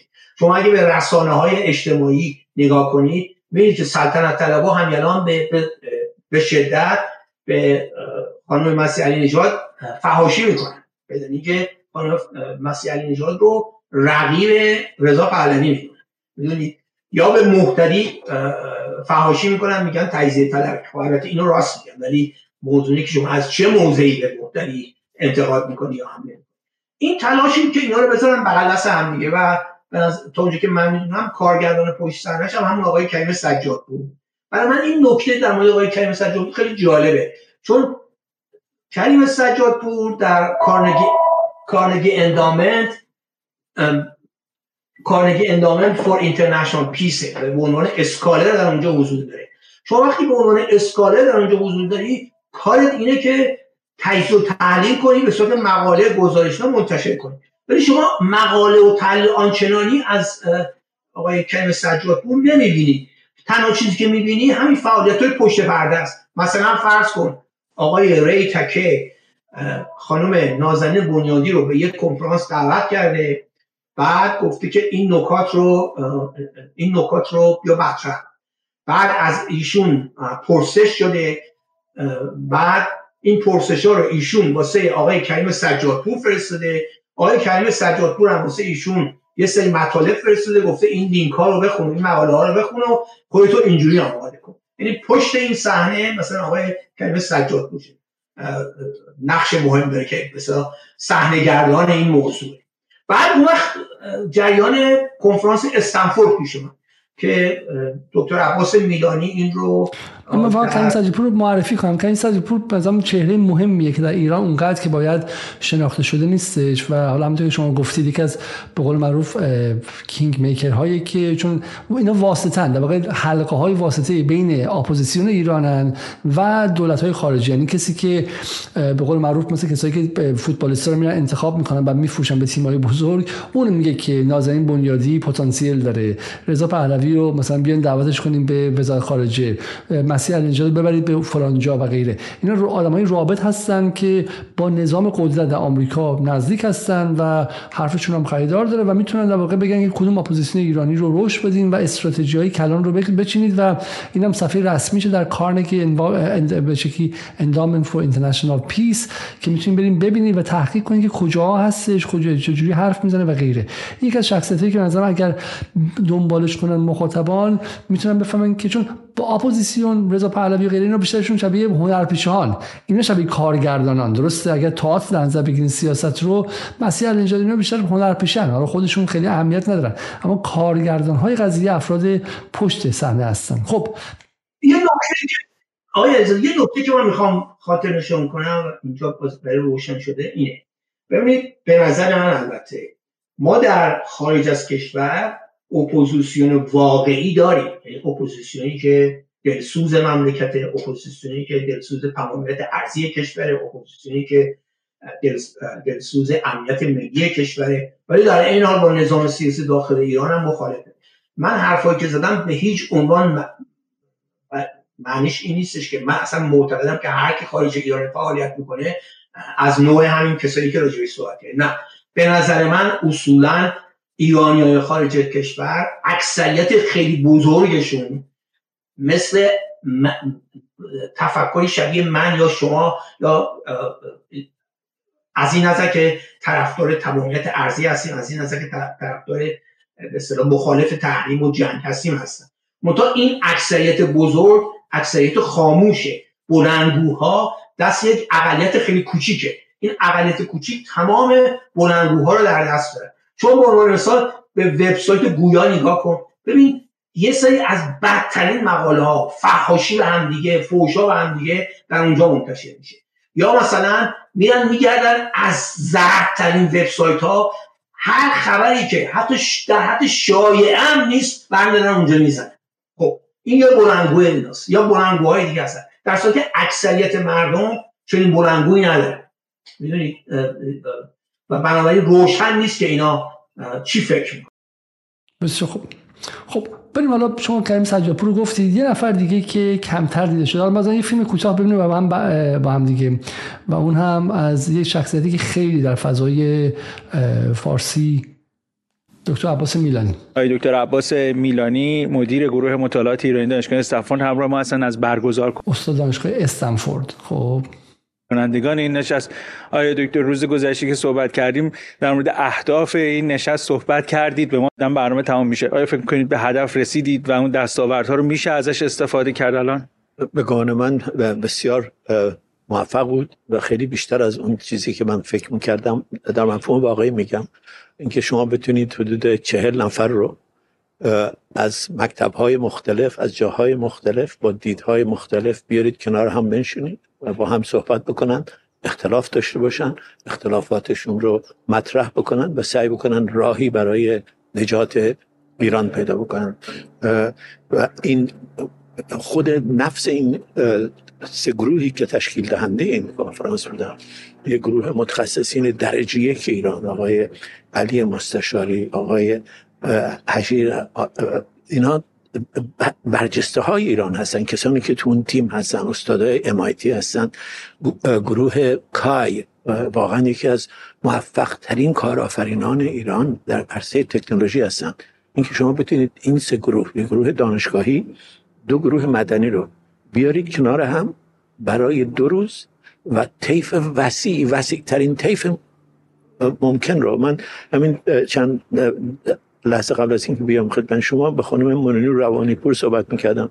به من گفت یه توییت کرده صبح چون علنیه میگم. گفته این دموکراتیک ترین نشستی بودی که من تا به حال رفتم. این برای ما افتخاره. آقای دکتر میلانی. شبیه در واقع دور تو دور سلزمن هاست. داره تبلیغ می‌کنه که این نشست ما از نشست های دیگه بهتر بوده و به شکلی دموکراتیک تر بوده. درسته؟ اصولا هدف این به نظر من اصولا هدف دکتر میلانی این بود که بگه که اگه شما نشسته 6 نفره یا 8 نفره می‌ذاری من می‌تونم نشسته 70 نفره داره به 40 نفره و ایشون میگه که این موفقیت خیلی بزرگ بوده. ولی خب دو روز همه نشستن نظرشون رو مطرح کردن. ولی نتیجه این چی بوده؟ حالا بعد از این قرار چه اتفاقی؟ بعدم در مورد خود دکتر میلانی که می‌دونی دکتر میلانی این اصلا در این نشست در رقابت با نشست کریم سجاد پور بوده درسته؟ برداشت من اینه. یعنی تصور من این در رقابت با اونه. و جالبه که در همون موقع در همون روز یه نشست دیگه در تورانتو کانادا بود که یه دیگه که قرار بود در نشست استنبول شرکت کنن از همون نشست جورجتان اونجا بودن چه یا شرکت نکردن یا طریق زوم شرکت کردن. تعدد نشست هاست دیگه. در حال حاضر به نظر که بودجه سنگینی هم تزریق شده باشه و تعدد نشست هاست. یعنی فوران نشست هاست و حالا این گروه های مختلف هم هست ولی خب میلانی از نظر مهمه. چون میلانی وجهی که در ایران داره شخصیت آکادمیک جدی کتاب شاهش در ایران به صورت افست فروش میده کتاب هویداش رسمی چاپ شده و یه تاریخدان و یه متفکر شناخته میشه که حرف داره و دکتر میلانی من در از مقالاتم گفتم. دکتر میلانی این مقاله دیگه درسته؟ شاه واقعی شاه تخیلی. عنوانش از شاه واقعی می‌بینی شما این سفر دیگه درسته؟ عنوانش رو نمی‌بینم ولی بله شاه واقعی و شاه تخیلی بله بله همونه. نه در کتاب دکتر عباسی من در همون مقاله شاه واقعی شاه تخیلی بودم دکتر میلانی شخصیتی که اهل پژوهش درسته. ایشون پژوهش می‌کنه ایشون اسناد رو نگاه می‌کنه. منتها صرف نظر از هر چیز دیگه ای به گمان من دکتر میلانی یه پروژه داره یه آجندا داره. آجندای ایشون پروژه ایشون اینه که به اصطلاح تاریخ دوران پهلوی رو دوباره بنویسه. یک سمپاتی خیلی قوی نسبت به شاه هویدا و اینا داره. ایشون یه کتاب منتشر می‌کنه مثلا امیننت ایرانی هست ایرانیان مهم معروف که در اون 150 تا راجع 150 نفر صحبت می‌کنه. شما نگاه کنید اگه اون کتاب نگاه کنید اون از اون 150 تا اونایی که هم فکر آقای دکتر میلانی هستن ازشون شدیدا ستایش شده. اونهایی که هم فکرشون نبودن الان ممکن الان در دنیا نباشن میلانی خیلی خیلی بد بهشون برخورد کرده. مثلا فرض کنید ایشون پرویز نیکخواه رو که در دوران شاه در ساواک بود و بعد در تلویزیون ملی بود و مثل همفکر خودش بود و زندان افتاده بود و چپ بود و بعد پشیمون شده بود و طرفدار شاه شده بود و بعد از انقلاب اعلام شد چنان برده بالا که فکر می‌کنه که پرویز نیکخواه یکی از کلیدی ترین چهره های تاریخ معاصر ایران. در که اصلا چیزی نبود. یا مثلا اخیرا اگه شما به بازی مقاله یا کتاب دیگه داده بیرون. راجع 15 نفر که ظاهرا روی ایشون روی تفکر ایشون تاثیر گذاشته. راجع به یکی از چپ ها صحبت کرده که این شخصیت چپ هزار تا کار خوب انجام داده ولی ایشون فقط به اون یکی دو اشتباهی که کرده چسبیده و به اون حمله کرده. که یه نفر در وبسایت اخبار روز بهش جواب داد و پاسخ خیلی قاطعی. حالا شما فکر که اینکه این پروژه داشته این پروژه داشته در رشدش هم موثر بوده چون ایشون خودش به اون استاد استنفورد معرفی می‌کنه. اصلا اینکه چگونه به است... نیست. ایشون استاد دانشگاه استنفورد نیست. من قصد این ندارم که بخوام آقای دکتر میلانی رو پایین بیارم یا چی اتفاقی که افتاد این بود. همین مقدم که یک ثروتمند خیلی ثروتمند ایرانیه پولی داد به دانشگاه استنفورد که مطالعات ایران شناسی رو رشته مطالعات ایران شناسی رو باز دکتر میلانی اون موقع در یک کالجی در نواحی سان فرانسیسکو درس می‌داد. آقای مقدم آقای میلانی رو انتخاب کرد که بیاد بشه سرپرست این مطالعات ایران شناسی ایشون پولش حقوقش از اون پولی که آقای حمید مقدم به دانشگاه استنفورد داده تامین میشه. وگرنه ایشون استاد دانشگاه استنفورد به معنی فرض کنید اونجوری که من استاد دانشگاه یو هستم نیستم. یعنی ایشون هیچ به عنوان استادیار استخدام نشدن که بعد به دانشجار ارتقا پیدا کنن و بعد به پروفسوری ارتقا پیدا ایشون در اصطلاح دانشگاهی بهش میگن سافت مانی حقوق ایشون از سافت مانی میاد. یعنی پولیه که به دانشگاه داده شده اون پول کار می‌کنه درآمد داره از اون پول حقوق ایشون هم میدن. در این حال ایشون روابط خیلی نزدیکی با مؤسسه هوور داره که به استنفورد وابسته است.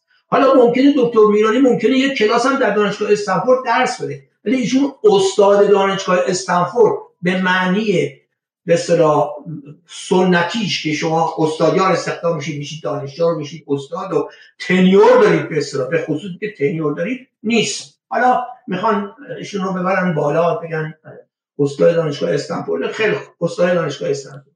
نه نه خیلی خیلی مهمه برای اینکه بخیر استنفورد بخشی از دانشگاه مهم آمریکاست و اینکه یه وجهه علمی دروغی می‌سازن برای ایشون که بتونن اون پروژه سیاسی رو باش جا بندازن یک جور کلاشی و یک جور شیادی و یک جور به شکل دروغگوییه و قاعدتا اگر در انگلیس و آمریکا برای یه استاد انگلیسی اتفاق می افتاد در بی بی سی انگلیسی شما می‌تونید شکایت کنید ازش و رئیس بی بی سی به دادگاه کشیده می‌شد. خب شما حق ندارید.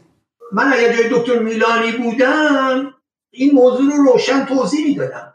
چیزی از کارهای ایشون حالا چه خوب چه بد کم نمی‌کنه. ولی خب ایشون هم در این مورد سکوت کرده. وقتی میگم استاد دانشگاه استنفورد ایشون نمیگه نه آقا من استاد دانشگاه استنفورد نیستم من مسئول به اصطلاح برنامه ایران شناسی در دانشگاه استنفورد هم حقوقم هم اینجوری میگم ولی خب حالا ایشون من با این, این موضوع اصلا اصلا پس حقوقشون از حقوقشون از خانواده مقدم میاد درسته؟ بله. بله آقای حمید مقدم اصلا اسمش هست حمید و کریستینا مقدم فان. یعنی این اصلا از اونجا میاد. کریستینا اسم خانم آقای حمید مقدم. این از اونجا میاد. اینو من در اون مقاله گفتم در اون مقاله که یعنی این چیزی نیست که پنهان شده باشه یا کسی ندونه اینا. من همه اینا رو گفتم. آقای دکتر اجازه بدید من اینکه به آخر بحثه یه نفر دیگر رو هم شما برای ما معرفی کنید. و این فردی که خیلی خیلی مرموز ولی خیلی جا هستش. نظرتون در این فرد چیه؟ اگه مخصوص آقای شهریار آهی خب آقای شهریار آهی یکی از نزدیکان آقای رضا پهلوی. و همیشه در عرض این چهل سال دوران رضا پهلوی بوده و حضور داشته بود. در اون مقاله ای که خانم کانی براک در مورد تبعیدی ها در 2006 منتشر کردن ایشون گفتن که از ایشون اس بردن. از ایشون اس بردن در رابطه با اون پولهایی که سازمان سیاه برای کمک آقای احمد علی مسعود انصاری هم که پسرخواه خانم فرح پهلوی هستن ایشون هم در کتابشون راجع به اون پول میگن میگن ماهی 150 هزار دلار داده می‌شد که از این ماهی 150 هزار دلار بخشش بین کسایی که دور و آقای رضا پهلوی بودن پخش میشه خب لابد یکی یکی از اینا آقای شهریار آهی که در من, من مقاله نیویورکر نشون میدم به شما که ببینید که آقای دکتر به مستند داره حرف می‌زنه. این مقاله نیویورکر به اسم اگزایلز همین هست. به کتاب من و خاندان پهلوی آقای احمد علی مسعود انصاری نگاه کنید. همه اینا آقای انصاری خیلی توضیحات بیشتری دادن تو خانم ابراهیم. خیلی توضیحات خیلی بیشتری دادن. آقای شهریار آهی مدیر یه شرکتی بودن به نام ARA Group International. ARA Group International دفاترش در عربستان یا دست کم یکی از دفاترش در عربستان و هم داره ایشون عربستان و عربستان هم خیلی رفتن یه شرکت دیگه هم ایشون تأسیس کردن به نام استیتم استیتمر که در اصلا اصولا این شرکت در دوبه ثبت کردن. در دوبه ثبت کردن و بنابراین ایشون دوبه هم خیلی رفتن اومدن. حالا این رفت آمدها به دوبه و عربستان و اینا چیز بوده فقط به پس بازرگانی بوده یا سیاسی هم بوده. من چون نمی‌دونم در مورد این موضوع سیاحتی زیارتی بوده. هم سیاحت بودم زیارت بود. من نمی‌دونم که سیاحتی زیارتی بوده یا نه ولی آنچه که مسلمه این شرکت ها در عربستان و دوبه وجود داشته. ایشون نقش مهمی داشتن و دائما به این کشورها می‌رفتن و میان و حالا بین مشاوران آقای رضا پهلوی یه اختلاف بزرگ اتفاق افتاده که آقای شهریار آقایی در یه طرفه و یه گروهی در یه طرف دیگه. اختلافی که بین اینا افتاده در مورد موضوع سپاه.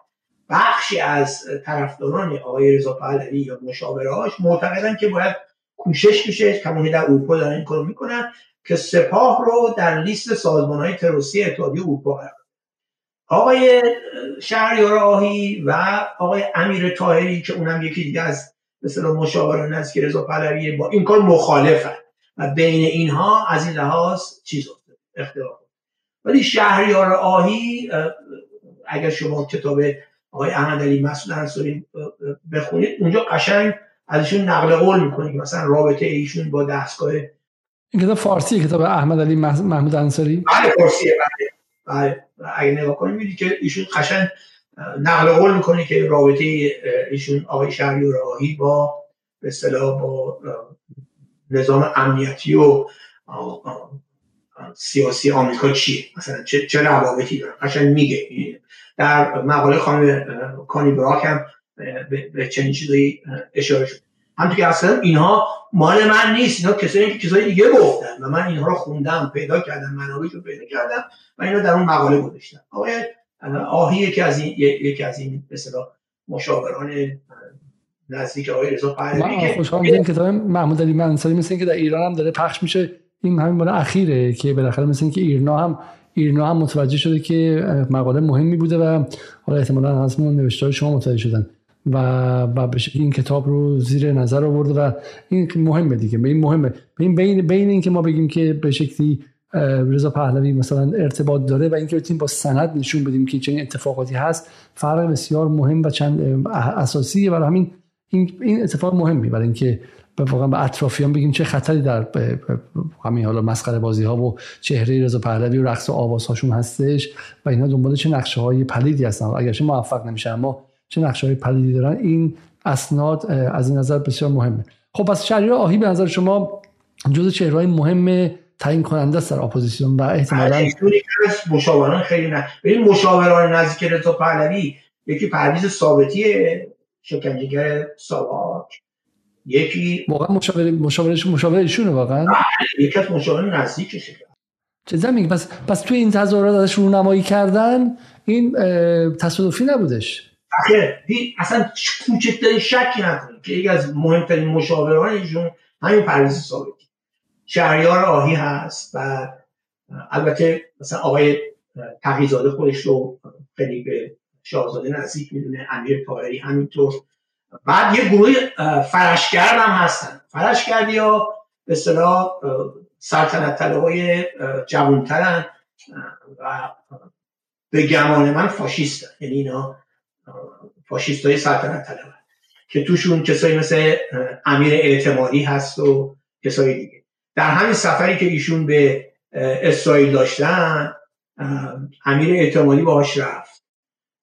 سعید قاسمی نژاد باهاش رفت و سعید قاسمی نژاد هم که می‌دونید که این کارمند بنیاد دفاع دموکراسی ها لاوی اسرائیل و طرفدار حمله به ایران و طرفدار تحریم ایران همیشه بوده است من در دو مقاله تمام موازهشون رو مرور کردم بر اساس مقاله که خودش نوشته بود و منتشر کردم. یه مقاله به زبان انگلیسی هم من در مورد ایشون منتشر کردم بسیار مفصل. که سابقه ایشون رو از اول تا آخر که کجا بودن چی شد اومد اینا همه اینا من توضیح دادم. موازشون اینا همه در اینترنت وجود و اینا همه به اصطلاح مشاورهای چیز هست آقای رضا پهلوی هست. و اینها هستن به نظر من که به آقای رضا پهلوی خط میدن. و میگن که مثلا این, این کارو باید بکنیم این کارو بکنیم. و این چیزی که می‌بینیم نتیجه این یعنی مثلا عنوان انسان من معتقدم که سفر ایشون به اسرائیل احتمالا توسط همین کسایی مثل سعید قاسمی نژاد و اینا ترتیب داده شده. بسیار خوب. حالا حالا جالبه که شما حالا میگم بحث اصلاح طلب کردیم اما شما با دوستای قدیمیتون هم رو در واسه مثلا با خانم شیرین عبادی شما قبلا نزدیک بودین درسته؟ یا حداقل مدافعشون بودین و بعد؟ خانم عبادی دوست قدیمی چند ده ساله خانواده خانم عبادی دوست چند ده ساله من بودن برادرشون نزدیکترین دوست من در ایران هنوزم هست. و خانم من با خانم عبادی دوست بود قبل از که اونان ازدواج کنه. خانم من با خانم برادر دکتر خانم عبادی همکلاس در دانشگاه پزشکی بودن دوست خیلی نزدیک بودن. من اون زمانی که تا موقع می‌تونستم برم ایران وقتی می‌رفتم ایران خانم عبادی رو حتما می‌دیدم. دو سال من برای ایشون سخنرانیاشون رو ترجمه کردم. به, به انتشار خاطراتشون در آمریکا کمک کردم در سال 2005 ولی خب بعدش اختلافات سیاسی پیش اومد و من خط خودم رو از خانم عبادی جدا کردم و بیشون انتقادم دارم. چون چون اگر خط قرمز واقعا بحث به شکل امنیت ملی و به شکل استقلال ایران خانم عبادی هم فرقش الان من با خانم مسیح نژاد نمی‌دونم در این 6 ماه. الان چه فرقی دارن؟ ما هیچ عقد و اخوت با احدی نداریم. هر کسی که خطوط قرمز من یه فرد عادیم. فقط نظر خودم. ولی هر کسی که خطوط قرمز من رو بخواد رد بشه من یه بایشون کاری ندارم. خانم عبادی میاد در مصاحبه میگه که بله تجزیه طلبی حقه برن حزب تشکیل بدن و تجزیه طلبی حق حق دارن که این خب وقتی ایشون چنین حرف رو می‌زنه خب یعنی خط من و خط خانم عبادی اصلا جدا شد. یا مثلا ایشون در سخنرانی در پارلمان کانادا برگشتن گفتن که تهاتر با ایران فقط باید در مورد غذا و دارو باشه. که سه روز بعد عقب نشینی کردن. رفتن در تلویزیون بی بی سی با آقای اکبر گنجی صحبت کردن. گویا دوستان در اروپا بهشون انتقاد شدید کردن ایشون عقب نشینی. یا میگن که مقاله با همین حمید مقدم و عباس میرانی تو همون مقاله که در روزنامه هیل منتشر کردن خواهان بایکوت کردن تیم‌های ورزشی ایران شده.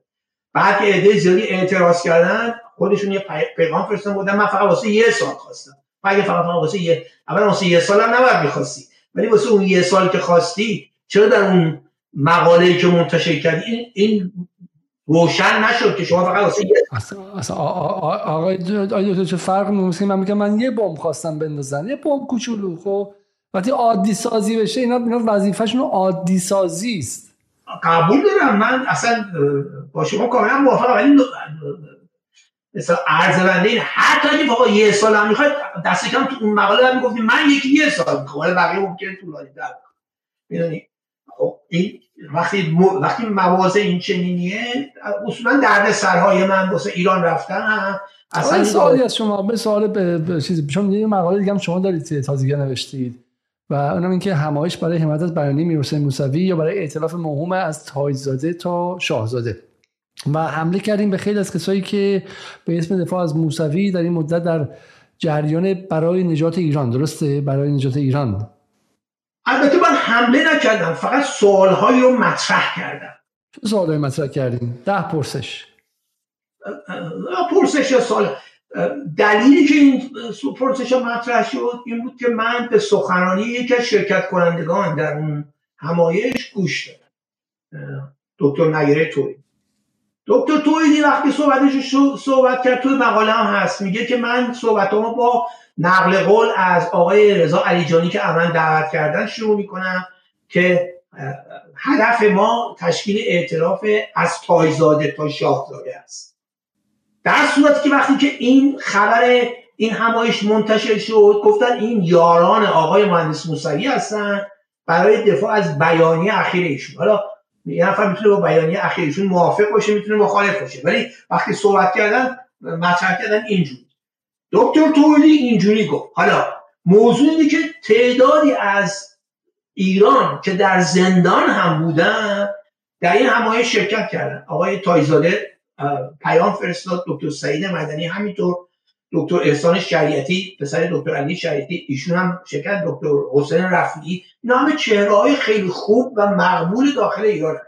سوالی سوالاتی که من مطرح کردم اینه آیا شما وقتی که از اینها چهره داخل ایران دعوت کردید به ایشون گفتی که هدف این همایش اعتراف از تایزاده یا تا شاهزاده است؟ یا گفتید که این همایش برای حمایت از میر حسین موسوی و بیانیه اخیر ایشونه. کدومه؟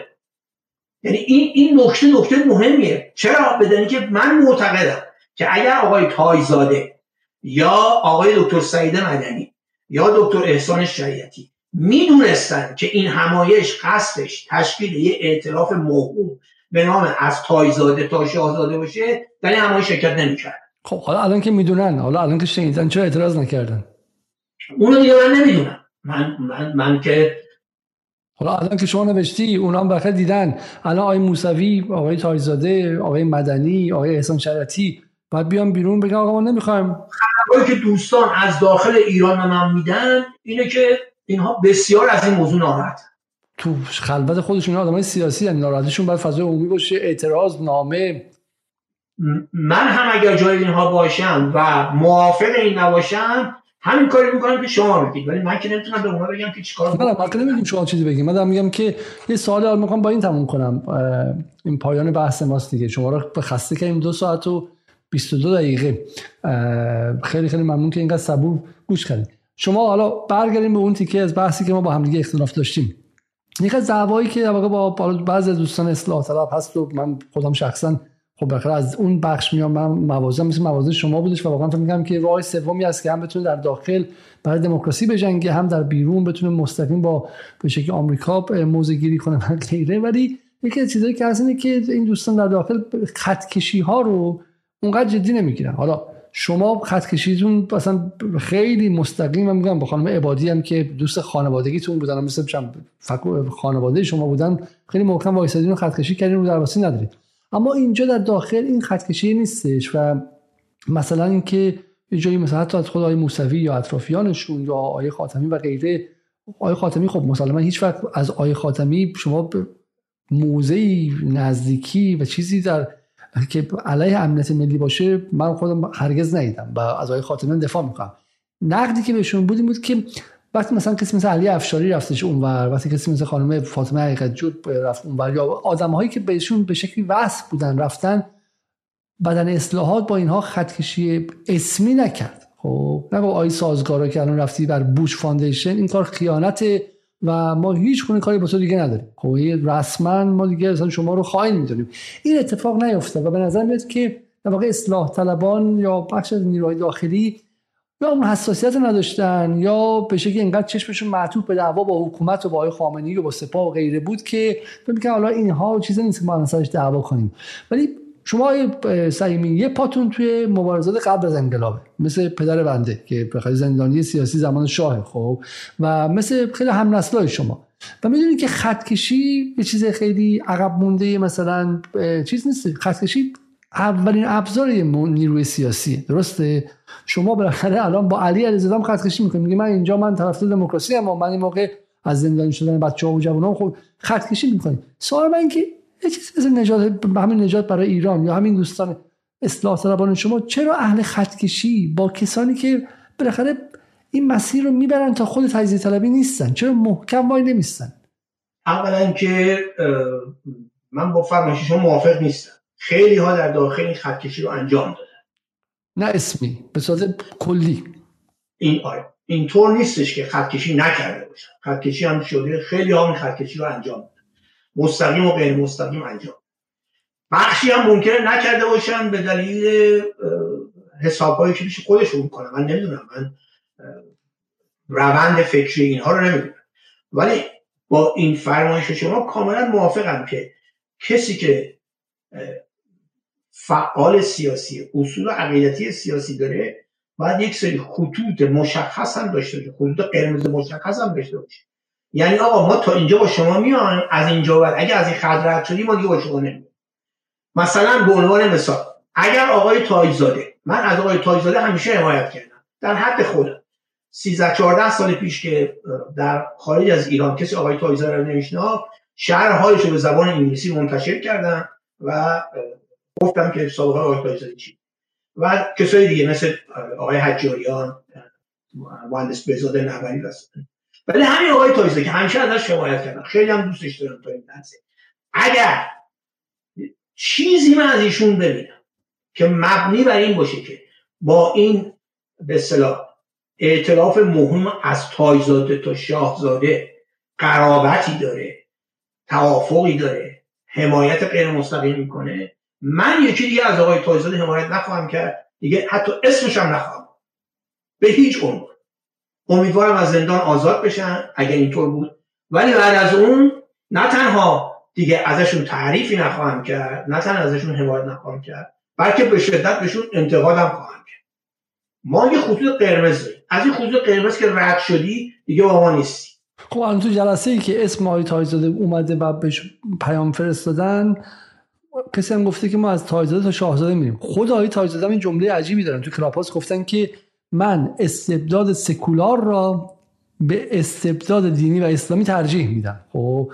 و و به عبارتی یعنی چند به شکلی یه عادی سازی اندکی کردن که آقای رضا پهلوی و اینا بیان خیلی بهتر از این هاست. خب؟ مهم که مهم که اینا برن. من چنین تفسیری ندارم. یعنی معتقد نیستم مقصود آقای تایزاده این بوده. قصد دفاع آقای تایزاده رو ندارم. ولی من فکر می‌کنم آقای تایزاده اینو در این قالب گفتن که آقا استبداد دینی در ایران آزمایشش داره و چهل سال ما تجربه کردیم و آزمایشی داریم به قول خودشون به هر کجای این نظام که نگاه می‌کنی فساده. به هر کجای این که نظام که انگوش می‌ذاری عدم کاردانی و عدم عدم لیاقت. خب. ایشون احتمالا در این چارچوب گفتن. من فکر نمی کنم که آقای تایزاده مثلا طرفدار رضا پهلوی باشن یا نه به هیچ فکر نه. ایشون خودشون خودشون خودش می‌خواد گذار رو ایشون خودش خودش رهبر سیاسی می‌دونه. ولی خب نیروهایی که تا همین اواخر اصلاح طلب بودن و الان گذار طلب هستن. اصطلاحی که خودشون استفاده می‌کنن گذار طلبیه خب؟ و من به عنوان سوال پایانی از شما می‌پرسم. آیا شما قبول دارید که در سیاست فقط ادعای من نیست؟ من علی علیزاده میگم آقا من آدم آزاده ایم با جمهوری اسلامی هم نسبتی ندارم و به ولایت فقیه هم اعتقادی ندارم و مثلا چه می‌دونم با دستگیری یا دانشجو تو ایران مخالفم. بعد شما میگی قبول ولی چرا رفتارت همش در جهت تقویت این کار هاست؟ خب من نه آدم مثال می‌زنم از خودم مثال می‌زنم که مشکل وجود نیاد. شما شما میگی آقا نتیجه رفتار علی علیزاده ولی در جهت تقویت مثلا چند نظام ولایت فقیه مثلا دارم میگم این چیز هاست خب و همین ما در مورد نتیجه کارهامون هم مسئولیتی داریم دیگه.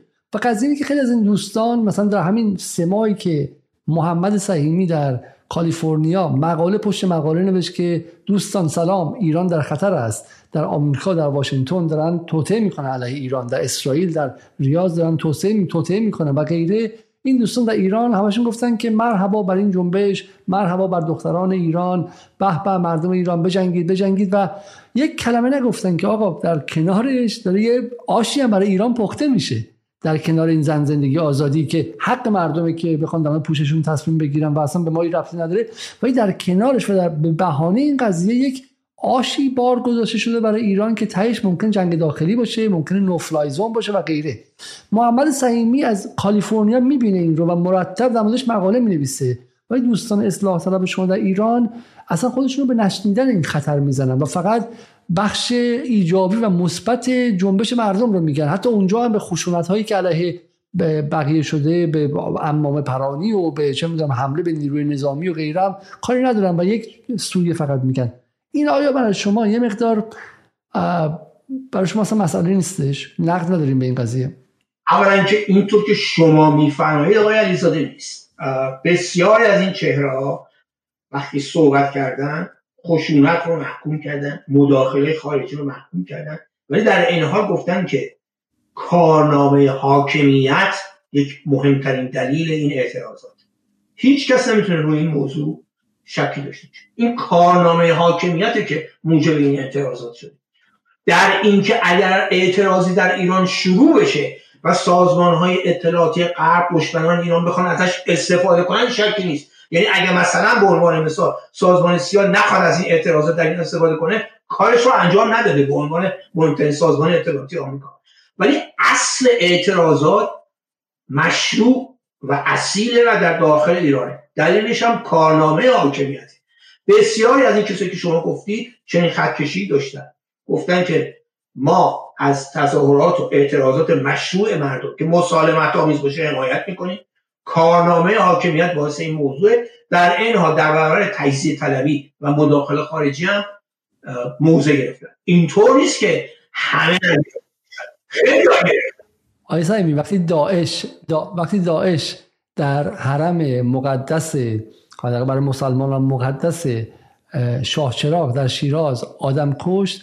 دوستان اصلاح طلب از جمله آقای سعید شرطی گفتن که احتمالا کار خودشون بوده و شبهه وارد آوردن بر چیزی که داعش رسما بعدا وارد کردش و باور نکردنی یعنی خب اگه این کارو کردن 100 درصد اشتباه بوده.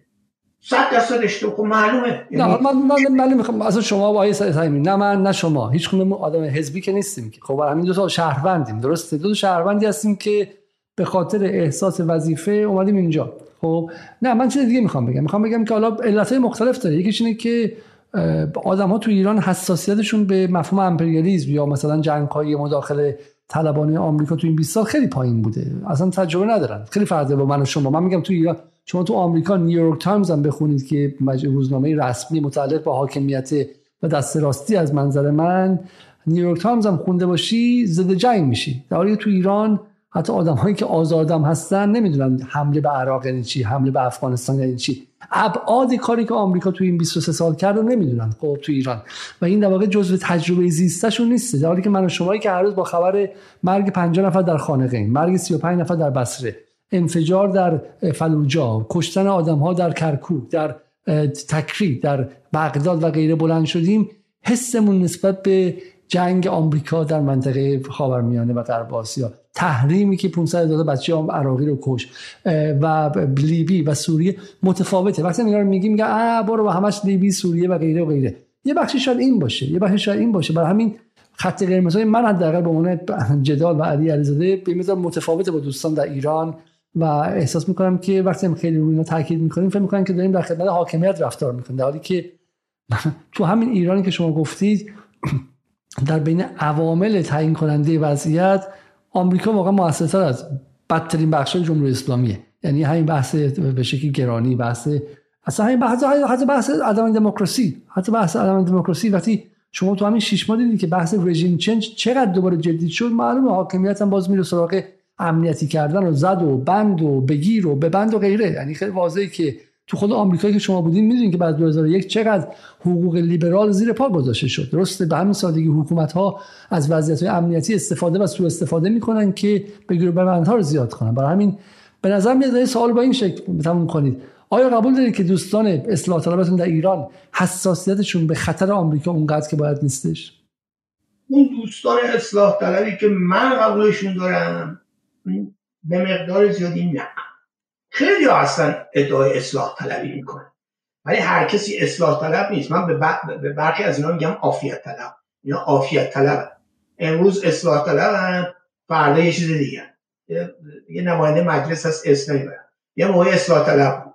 بعد که مجلس هفتم قرار شد تشکیل بشه که همه اصلاح طلب قلقه هم کردن شد محافظگان رو طرفدار بود بعد که یه خورده باز دوره باز شد دوره برگشت به طرف اصلاح طلب. اینها عافیت طلبا و فرصت طلبا اینا. هر جناح سیاسی در هر جای دنیا از این جور افراد داره. همونطور که عرض کردم اصلاح طلب ها البته من خودم اصلاح طلب به اون معنی که به فقط برید در انتخابات شرکت کنید رأی بدید بعد برید خونه چهار سال دیگه برگردید دوباره به ما رأی بدید. من از اون نوع نیستم. من خواستار گذار دموکراسی و جمهوری دموکراتیک هستم.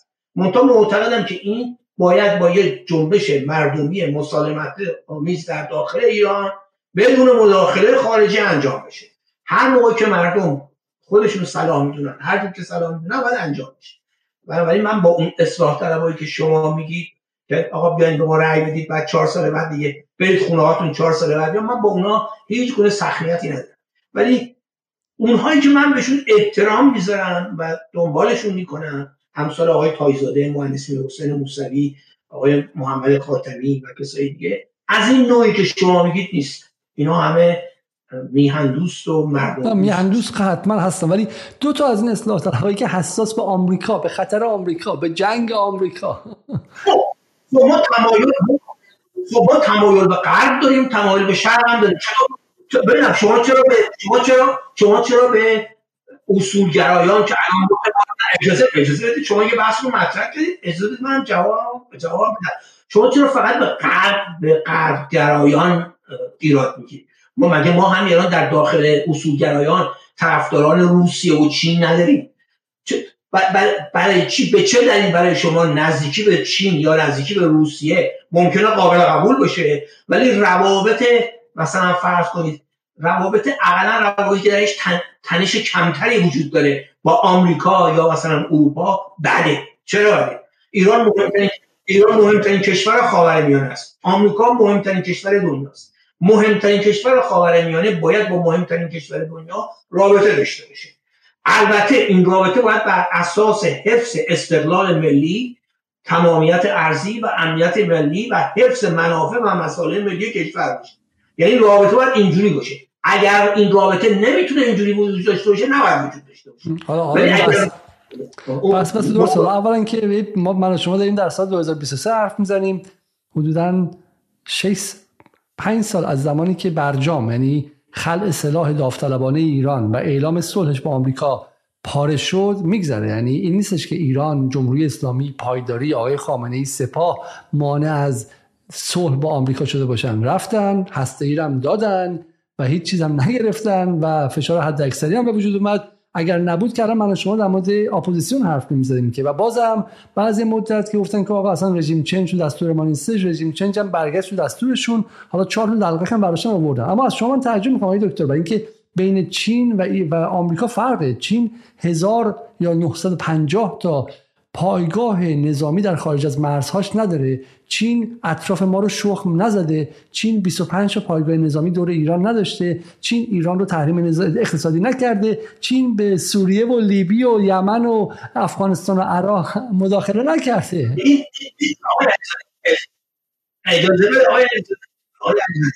تمام این آمارا رو من می‌دونم. ولی بنده چیزی نگفتم که داله بر این باشه که مخالف روابط خوب و نزدیک با چین باشم. حرفی که من می‌زنم اینه شما همیشه یک طرف رو مطرح می‌کنید طرف دیگه رو مطرح نمی‌کنید اینطور هم نیستش که رابطه ما با چین یا با روسیه. اینجا باید ذکر کنم که چین و روسیه رو باید از هم جدا کنیم. چین و روسیه یکی نیستن. به نظر من از نظر تاریخی اگر نگاه کنید روسیه همیشه از ایران استفاده کرد. چین یه موضوع دیگه است. چین رو با روسیه نباید قاطی ما به نظر من می‌تونیم روابط نزدیک خوب با چین داشته باشیم و چین می‌تونه در خیلی از موارد به من کمک کنه. وقتی که پیشنویس توافق استراتژیک ایران و چین منتشر شد داخل ایران من در صفحه فیسبوک هم نوشتم. بودم راجع به این توافق خیلی حرفا زده شده. ولی اگر این متنی که منتشر شده دقیقا همونیه که قرار اجرا بشه به نظر من به سود کشور. یعنی اگر چیزی پشت پر چون انواع اقسام حرفا زده می‌شد. چین قرار 5000 نیرو به داخل ایران بفرسته تا از تاسیسات چینی حمایت کنه. نمی‌دونم چین قراره که جزیره قشم و کیش و نمی‌دونم ابو موسا و نمی‌دونم فلان و هرمز و اینا حمله بگه همه اینا دروغ بود البته. منم مخالف منم مخالف روابط نزدیک با چین نیستم. ولی چینیا مثلا به عنوان مثال پول ایران که در چین ذخیره است اگه بخوان قسمتی از اون پول ایران منتقل کنن حق العمل می‌گیرن. این این این چیزی نیستش نه که نه اصلا اصلا اول که اینا بحثش اونجا اینجا نیست ولی بگم میگم false equivalence های دکتر. خب false equivalence اینه که من میگم چون شما همین الان شما چرا مثلا ولی من همچی کاری نکردم آخه. من همچی کاری نکردم آخه. من من من false equivalence معادله ما یه امپریالیسم در جهان داریم. ما یه امپریالیسم در جهان داریم. ما امپریالیسم روسی که نداریم که الان که. ما امپریالیسم چینی که نداریم که خب برای همین امپریالیسم غرب داریم که آمریکا قسمتی از نه آمریکا صاحب اونه چون غرب الان الان آلمان زیر حمله آمریکاست. الان آلمان خطوط خطوط نفتیش به قول به گفته سیمور هرت توسط آمریکا بمباران شده. خب، الان آلمان مردمشون از آب گرم آب گرم نمی‌تونن همون کنن به خاطر اینکه آمریکا بهشون حمله غیر مستقیم و نیابتی کرده خب با ایجاد جنگ اوکراین. من قبول دارم. من خودم یکی از شما دیگه رو باید بدونید خودم یکی از شدیدترین منتقدین منتقدین سیاست خارجی آمریکا به خصوص سیاست خارجی آمریکا در خاورمیانه بودم با جنگ عراق با جنگ لیبی جنگ افغانستان جنگ سوریه. در زمانی که کسی جرأت نمی‌کرد چنین حرفی بزنه بنده مقاله سی صفحه‌ای نوشتم در مورد جنگ سوریه و منتشرش هم کردم. گفتم سوریه از واقعیت تا تخیل که جنگ سوریه اونی نیست که اینا میگن. بعد خیلی مسائل مشکل بود. ولی اونی نیست که اینا گفتید من اینو به شما نشون بدم. چون گفتین که من مخالف رابطه با چین نیستم. شما نیستین ولی حتما مطمئن مطلعید که در سال 2016 که رابطه ایران و آمریکا ازش تنش زدایی شد به واسطه برجام دقیقا دو روز بعد از برجام رئیس جمهور چین اومد ایران و من این مقاله رو برای شما میفرستم. بخونید به مقاله جالبی که امسال تازه جرأت کردن و منتشر کنن که که چگونه که چگونه روحانی این کارو کرد. بعد دو سال حتی سفیر به چین معرفی نکرد و عمدی داشتن که اتفاقا یک طرف رابطه یعنی با شرق رو به ضربه بزنن که به سمت دیگه برن و این وضعیت مردم امروز ایرانه و من شما مطمئنم شما به عنوان کسی که دغدغه فقر مردم و وضعیت مردم رو دارید می‌دونید که اگر ایران با چین رابطه داشت وضع اقتصادی مردم ایران خیلی خیلی متفاوت بود و دوستان و واقع اصلاح طلبان هم هرگز به چین ستیزی حسن روحانی اعتراض نکردن تا زمانی که دیگه روحانی از دفترش خارج شد و ما گفتم بله آیا عباس عبدی همین جدال گفت؟ بعد کار درستی نکرد روحانی و ما مخالفیم ولی این مخالفت وقت رسما اعلام نشد. و همین بحث ما اینه که واقعا از منافع ایران بخوایم چین هم تحریم های آمریکا رو محترم شمرده. چین هم از خطوط قرمز آمریکا کشیده رد نشده. چین هم قدنامه شورای امنیت سازمان ملل که بدن ایران بوده وتو نکرده. خب این false equivalence همینه. اینه که من میگم که عباس به من شلیک کرده اما حسین منو بیمارستان نبرده. هیچ وقت پلیس نمیگه که عباس و حسین هر دو مجرمن. یکیشون به من شلیک کرده یکیشون از خودش مایه نداشته منو ببره. و اصلا همین که این دو با هم مقایسه میشه و در یک ظرف قرار می‌گیره به نظر من یه خورده عجیب. حالا از این پایان بگذریم. آقای دکتر بحث خیلی طولانی بودش. ولی یه سوال یه سوال بگم با همه اختلافات و شما بالاخره از این نظر این مهمه به نظر من چون دکتر محمد سهیمی با این نگاهی هم که حتی به غرب داره بالاخره ریشه در یک جنبش 150 ساله در ایران داره جنبش دموکراسی خواهی ایران که از مشروطه میاد آزادی می‌خواد ارزش های لیبرال و ارزش آزادی لیبرال که آزادی های خوب آزاد نه لیبرال به معنی حالا بی بند و باری مثلا لیبرالیسم اقتصادی نه آزادی های اولیه که از زمان مشروطه در ایران خواسته بوده و و من گمان می‌کنم که این گفتگو با امثال محمد سهیمی باید انجام شه. برای اینکه طرف مقابل به شکلی اصلا یادش میره که آزادی و دموکراسی برای ایران در تاریخش تاریخی داره. خب یعنی همون کسایی مثل محمد سهیمی که استقلال می‌خوان و مقابله با آمریکا مقابله با زورگوی آمریکا می‌خوان براشون دموکراسی هم مهم بوده و من امیدوارم که امثال آقای سهیمی میگم چه هم به ایران دعوت شن. حالا من خودم میگم دعوت نمیشم میگن طرف به شهر راش نمی‌دادن خب به چی هستش خب. الان برای شما. شما در بدین دعوت شین به ایران و و به شکلی در تلویزیون ایران باشید و آدم های مثل شما به نظر من حتی این مخالف باشید. به نظر من خیلی بعد عزیزتر داشته باشن از اون کسانی که بادمجون بادمجون دور قابشین ها هستن و به شکلی پاچه خواری می‌کنن و بله قربان بله قربان میگن برای اینکه کسی مثل محمد سهیمی از امنیت ذهنی و روانی خودش در آمریکا گذاشته و از ایران دفاع کرده. من معتقدم که کاری که شما با اپوزیسیون کردید اپوزیسیون وابسته در این سالها و رسواشون کردید در مقام یک سردار ایرانی بوده در خارج از کشور. حالا با سپاه در داخل ایران نقد دارید که میگین سپاه نباید تو کار اقتصاد باشه حقتون نقد داشته باشید اصلا می‌خوان گذار کنید به نظامی که حالا دموکراتیک باشه و جمهوری دموکراتیک باشه. حتی اونها هم چیز نیستش. ولی شما جز سربازان و سرداران ایرانی بودید از منافع ملی ایران در این سالها عمیقا دفاع کردید و این واقعا به نظر من یه الگوهایی من بگم. علت این که من به مخاطبان جوونم بگم اینا علت این که دکتر سعی می‌تونسته این کار کنه که استقلال مالی داشته. اگر شما اگر شما استقلال مالی نداشته باشین شغلتون جایی نباشه که امن باشه. چون مثلا می‌دونیم خیلی بچه‌ای که به ما کمک می‌کردن به محلهای کارشون زنگ زدن و تهدیدشون کردن که اینا رو اخراج کن و غیره. اگر محل کارتون امن باشه یا آدمی مثل سعیمی که هم امنیت شغلی داشته هم جایگاه علمیش طوری بوده که نمی‌تونستن بیرونش کنن. نمی‌تونستن به این راحتی بیرونش کنن. اگر نداشتی کار سخت بود. و اینکه بعد از به دست آوردن این امنیت این رو در راه ایران خرج کردیم به نظر من واقعا الگویی می‌سازه برای خیلی از کسایی که رفتن. چون حالا حتی راه برگشت هم سخت شده حتی اینکه شما نمی‌تونید علم رو منتقل کنید کنفرانس برید در ایران و غیره. ولی من فکر می‌کنم که از این 6 میلیون ایرانی که ما خارج از کشور هستیم خیلی هم می‌تونیم حداقل در این حد هر هر در حد خودمون یک کمکی به ایران بکنیم و این کمک ها روی همدیگه واقعا می‌تونه تغییر بده آینده ایران رو.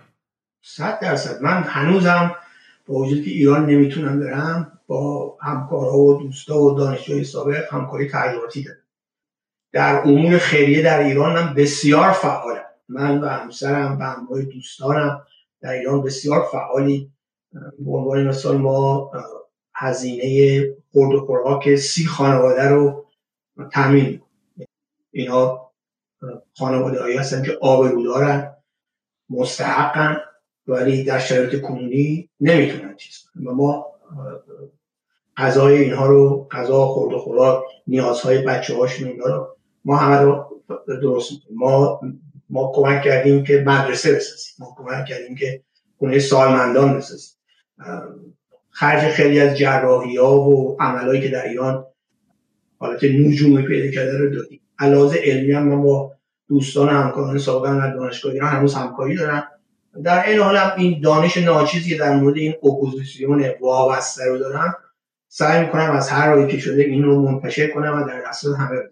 این کارهایی که من به عنوان ایرانی برمیاد و با کمال میل انجام چرا این کار می‌کنه شما شما احتمالا از رسم به رستوران ایرانی هم باید باز بمونید چون همشون سلطنت طلبن تو کالیفرنیا و الان شما ببینم می‌خوان دعوا کنن. چپ نگاه می‌کنن؟ و چپ چپ نگاه می‌کنن و چیزی می‌کنن. اعتنا نمی‌کنن البته همه اینجوری نیستن. بذارید اینجوری بهتون میگم همین که عرض کردم تو همین جنوب کالیفرنیا اکثریت بزرگ خاموش کسایی مثل من هستن که معتقدن که مخالفت با جمهوری اسلامی مخالفت با نظام فلات یه موضوع مخالفت با تحریم جنگ تجزیه طلبی مداخله در امور ایران یه موضوع دیگه است این دوتا نباید با هم قاطی کرد. یعنی شما نمی‌تونی که بگی چون من طرفدار جمهوری اسلامی هم اینجوری هم به چون مخالفین هم طرفدار جمهوری اسلامی هم. نه این اینطور توی این مدت چی؟ توی این مدت چون خیلی از کسایی که همین موضع شما رو داشتن ما توی این سالها تو کمپین های ضد تحریم و ضد جنگ باشون همراه بودیم توی شش ماه ترسیدن زیر فشار جا عوض کردن. دوستای شما جاشون عوض شد یا اینکه نه؟ نه اون دوستایی که ما داریم ما ببینید ماها دیگه سنی از همون گذشته ما جوگیر نمیشیم به این سادگی. بله من طرفدار اعتراضات مردم تا زمانی که مسالمت آمیز باشه همیشه گفتم مردم حق دارن. کارنامه حاکمیت باعث چنین چیزی میشه. حالا مرگ خانم محسا امینی که من اسمش گذاشتم دختر مظلوم ایران. دختر مظلوم ایران مرگش یه بهانه میده به مردم که مردم بریزن تو خیابونا اعتراض کنن. ولی اگه مرگ خانم محسا امینی هم نباشه یه موضوع دیگه هست. هم گرونی بنزین هم هست. چیز دیگه هم چرا؟ چون این این کارنامه برای حاکمیت وجود داره. ریشه اصلی کارنامه حاکمیت. از فساد اقتصادی از سکو و مسائل. در کنارش ممکنه کار خیلی مثبتی هم انجام شده باشه. بذارید خیلی روک بگم. بنده از اینکه سپاه موشک می‌سازه که برای دفاع کشور خیلی هم عالیه. من خیلی هم حمایت می‌کنم. پهباد می‌سازه که با دقت کامل می‌تونه تاسیسات عربستان رو بزنه بهشون پیام بده که اگه می‌خوایم به ما حمله کنید اون خیلی هم عالیه. کار به جای که جنرال کنت مکنزی که فرمانده نیروهای آمریکا در خاورمیانه بود تا سال گذشته امروز صفحه فیسبوک من می‌بینید سخنرانی کرده در همین انسیتوی واشنگتن برای سیاست خاور نزدیک میگه که برنامه موشکی و پهبادی ایران جواهر ایرانه و من خیلی تحسینش می‌کنم و اینا خیلی. خب در این کاری که برای دفاع از کشور انجام میشه خیلی عمالیه منتها کسایی مثل من مخالفتشون با سپاه به این دل... به این, دل... به این کارا نیست. مخالفتشون به دلیل مداخله در اقتصاد مخا... مداخله در روند سیاسی انتخابات سازمان اطلاعات سپاه درست کردن و پرونده سازی واسه آزادی خواهان میهندوستانه این مخالفت دارن. وگرنه سپاه بخشی از نیروهای مسلح تا زمانی که موشک بسازه تانک بسازه هواپیما بسازه پرواز بسازه خیلی هم عالیه. باید هم بکنه. واسه برای کشور ما لازمه. ما احتیاج به دفاع نیرومند داریم. در برای دشمنان قوی که دور برای ما در منطقه گرفتن. سوال آخه شما هیچ فقط آی ای اینا پیش مزاحمتون شدن؟ بالاخره شما در به انگلیسی هم نویسید این رو من به طور خصوصی می‌تونم بهتون بگم. ترجیح میدم که الان صحبت نکنم. بسیار خوب. و سوال پایانی این که چرا اینقدر وقت می‌ذارید شما احتمالا بچه دارید شما احتمالا کار دارید و بعدم آدم اینتگریت شده هستین در کار ولی این نیستین که حالا زبون بلد نباشین مجبور بشین همش صبح با خوندن زبون بی بی سی فارسی از خواب پاشید. آدمی هستین که همین الان بشن می‌تونید برین توی جنبش ضد جنگ آمریکایی باشید. خب چرا اینقدر برای ایران وقت می‌ذارید اصلا؟ اولا من در جمعه جنگ آمریکا هم هستم. یعنی حساب مقدار زیادی پول به سازمان ضد جنگ آمریکا میدم دلیلش اینه که من عقاید مذهبی دارم به خداوند معتقدم. و معتقدم که بعد از خداوند و محمود پدرم محمود مادرم آنچه که من هستم به دلیل ایرانه آنچه که من دارم آنچه که هستم آنچه که به خاطر ایرانه من در ایران به دنیا بودم در ایران بزرگ شدم. از منابع ایران استفاده کردم تحصیلات گرفتم دانشگاه رفتم. برای من معلم های بسیار عالی بودن که به من یاد بدن. و در این حال و همین ایران رو من دوست دارم. اون موقع من می‌رفتم ایران یکی از دوستان من می‌گفت تو چقدر میای ایران؟ گفتم من وقتی که میام تو تهران تو این هوای آلوده تو خیابونای تهران پیاده را میرم کیف می‌کنم. یعنی-, یعنی اصلا من ایران رو دوست دارم. ایران مملکت منه. جایی که من به دنیا آمدم جایی که من بزرگ شدم. من وصیت کردم که اگر تا موقع قبل از فوت نتونستم برم ایران وقتی که فوت کردم جنازه من بفرستن ایران تا در ایران دفن بشه. قبرم داریم در ایران می‌خریم که وقتی ما رو فرستن اونجا ما رو اونجا دفن یعنی من من ایران رو دوست دارم. یعنی اگر ایران نباشه من احساس می‌کنم من وجود ندارم. به همین دلیل در این حال من یه معلمم. معلم اون دانشی که داره. حالا هر چقدر که ناچیز باشه باید در اختیار بقیه قرار بده تا بقیه یاد بگیره. من در مورد اپوزیسیون وابسته ایران خیلی حساسم. بدانی که به نظر من این اپوزیسیون وابسته کوچکترین عرق ملی نداره. کوچکترین تعصب ملی نداره. کوچکترین تعصب فرهنگیش هم تازه نداره. یعنی اینها فقط به خاطر وابستگیشون به خاطر گرفتن پول و به خاطر شهرت و به خاطر مقام دارن این کار رو و این برای من قابل قبول نیست و بنابراین همیشه کوشیدم که با این دو اپوزیسیون مبارزه کنم.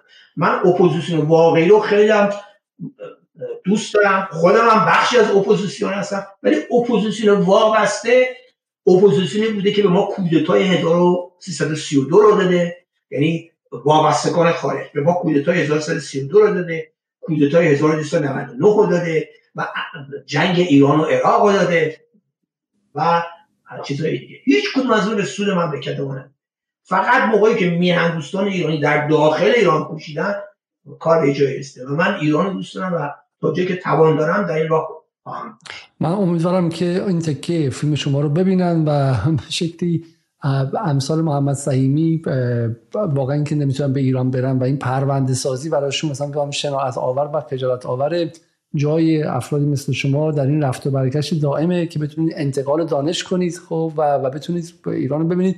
ایران توسط افرادی مثل شما حفظ شده این سالها برای اینکه اتفاقا نظام از به شکلی دفاع رسانه‌ای و همینطور هم دفاع علیه بخشی زیادی از توته های اپوزیسیون وابسته ناتوان بوده یا براش مهم نبوده و به شکلی افرادی مثل شما بودن که جبران کردن. جبران کردن کمکاری ها کم سوادی های نهادهای رسمی رو برای همین ایران به شکلی مدیون شماست و من امیدوارم که حتما حتما این کوتاه نظری ها جمع شه. هم من برم ایران بتونم پدر مادرم بعد از فکرم هفت سال هشت سال ببینم. همین که شما بتونید بری ایران و اونجا با هم دیگه احتمالاً بتونیم بریم و یه چای بخوریم بعد سر اصلاح طلب با هم دیگه دعوا کنیم. آیه دکتر از اینکه تا این لحظه کنار ما بودین واقعا ممنون. امیدوارم که در برنامه آینده جدال هم ما از شما باز بتونیم استفاده کنیم. شب و روز همه شما که برنامه رو تا این زودت سه ساعت و دو ساعت 55 دقیقه دیدید شب و روزتون خوش و خدا نگهدار.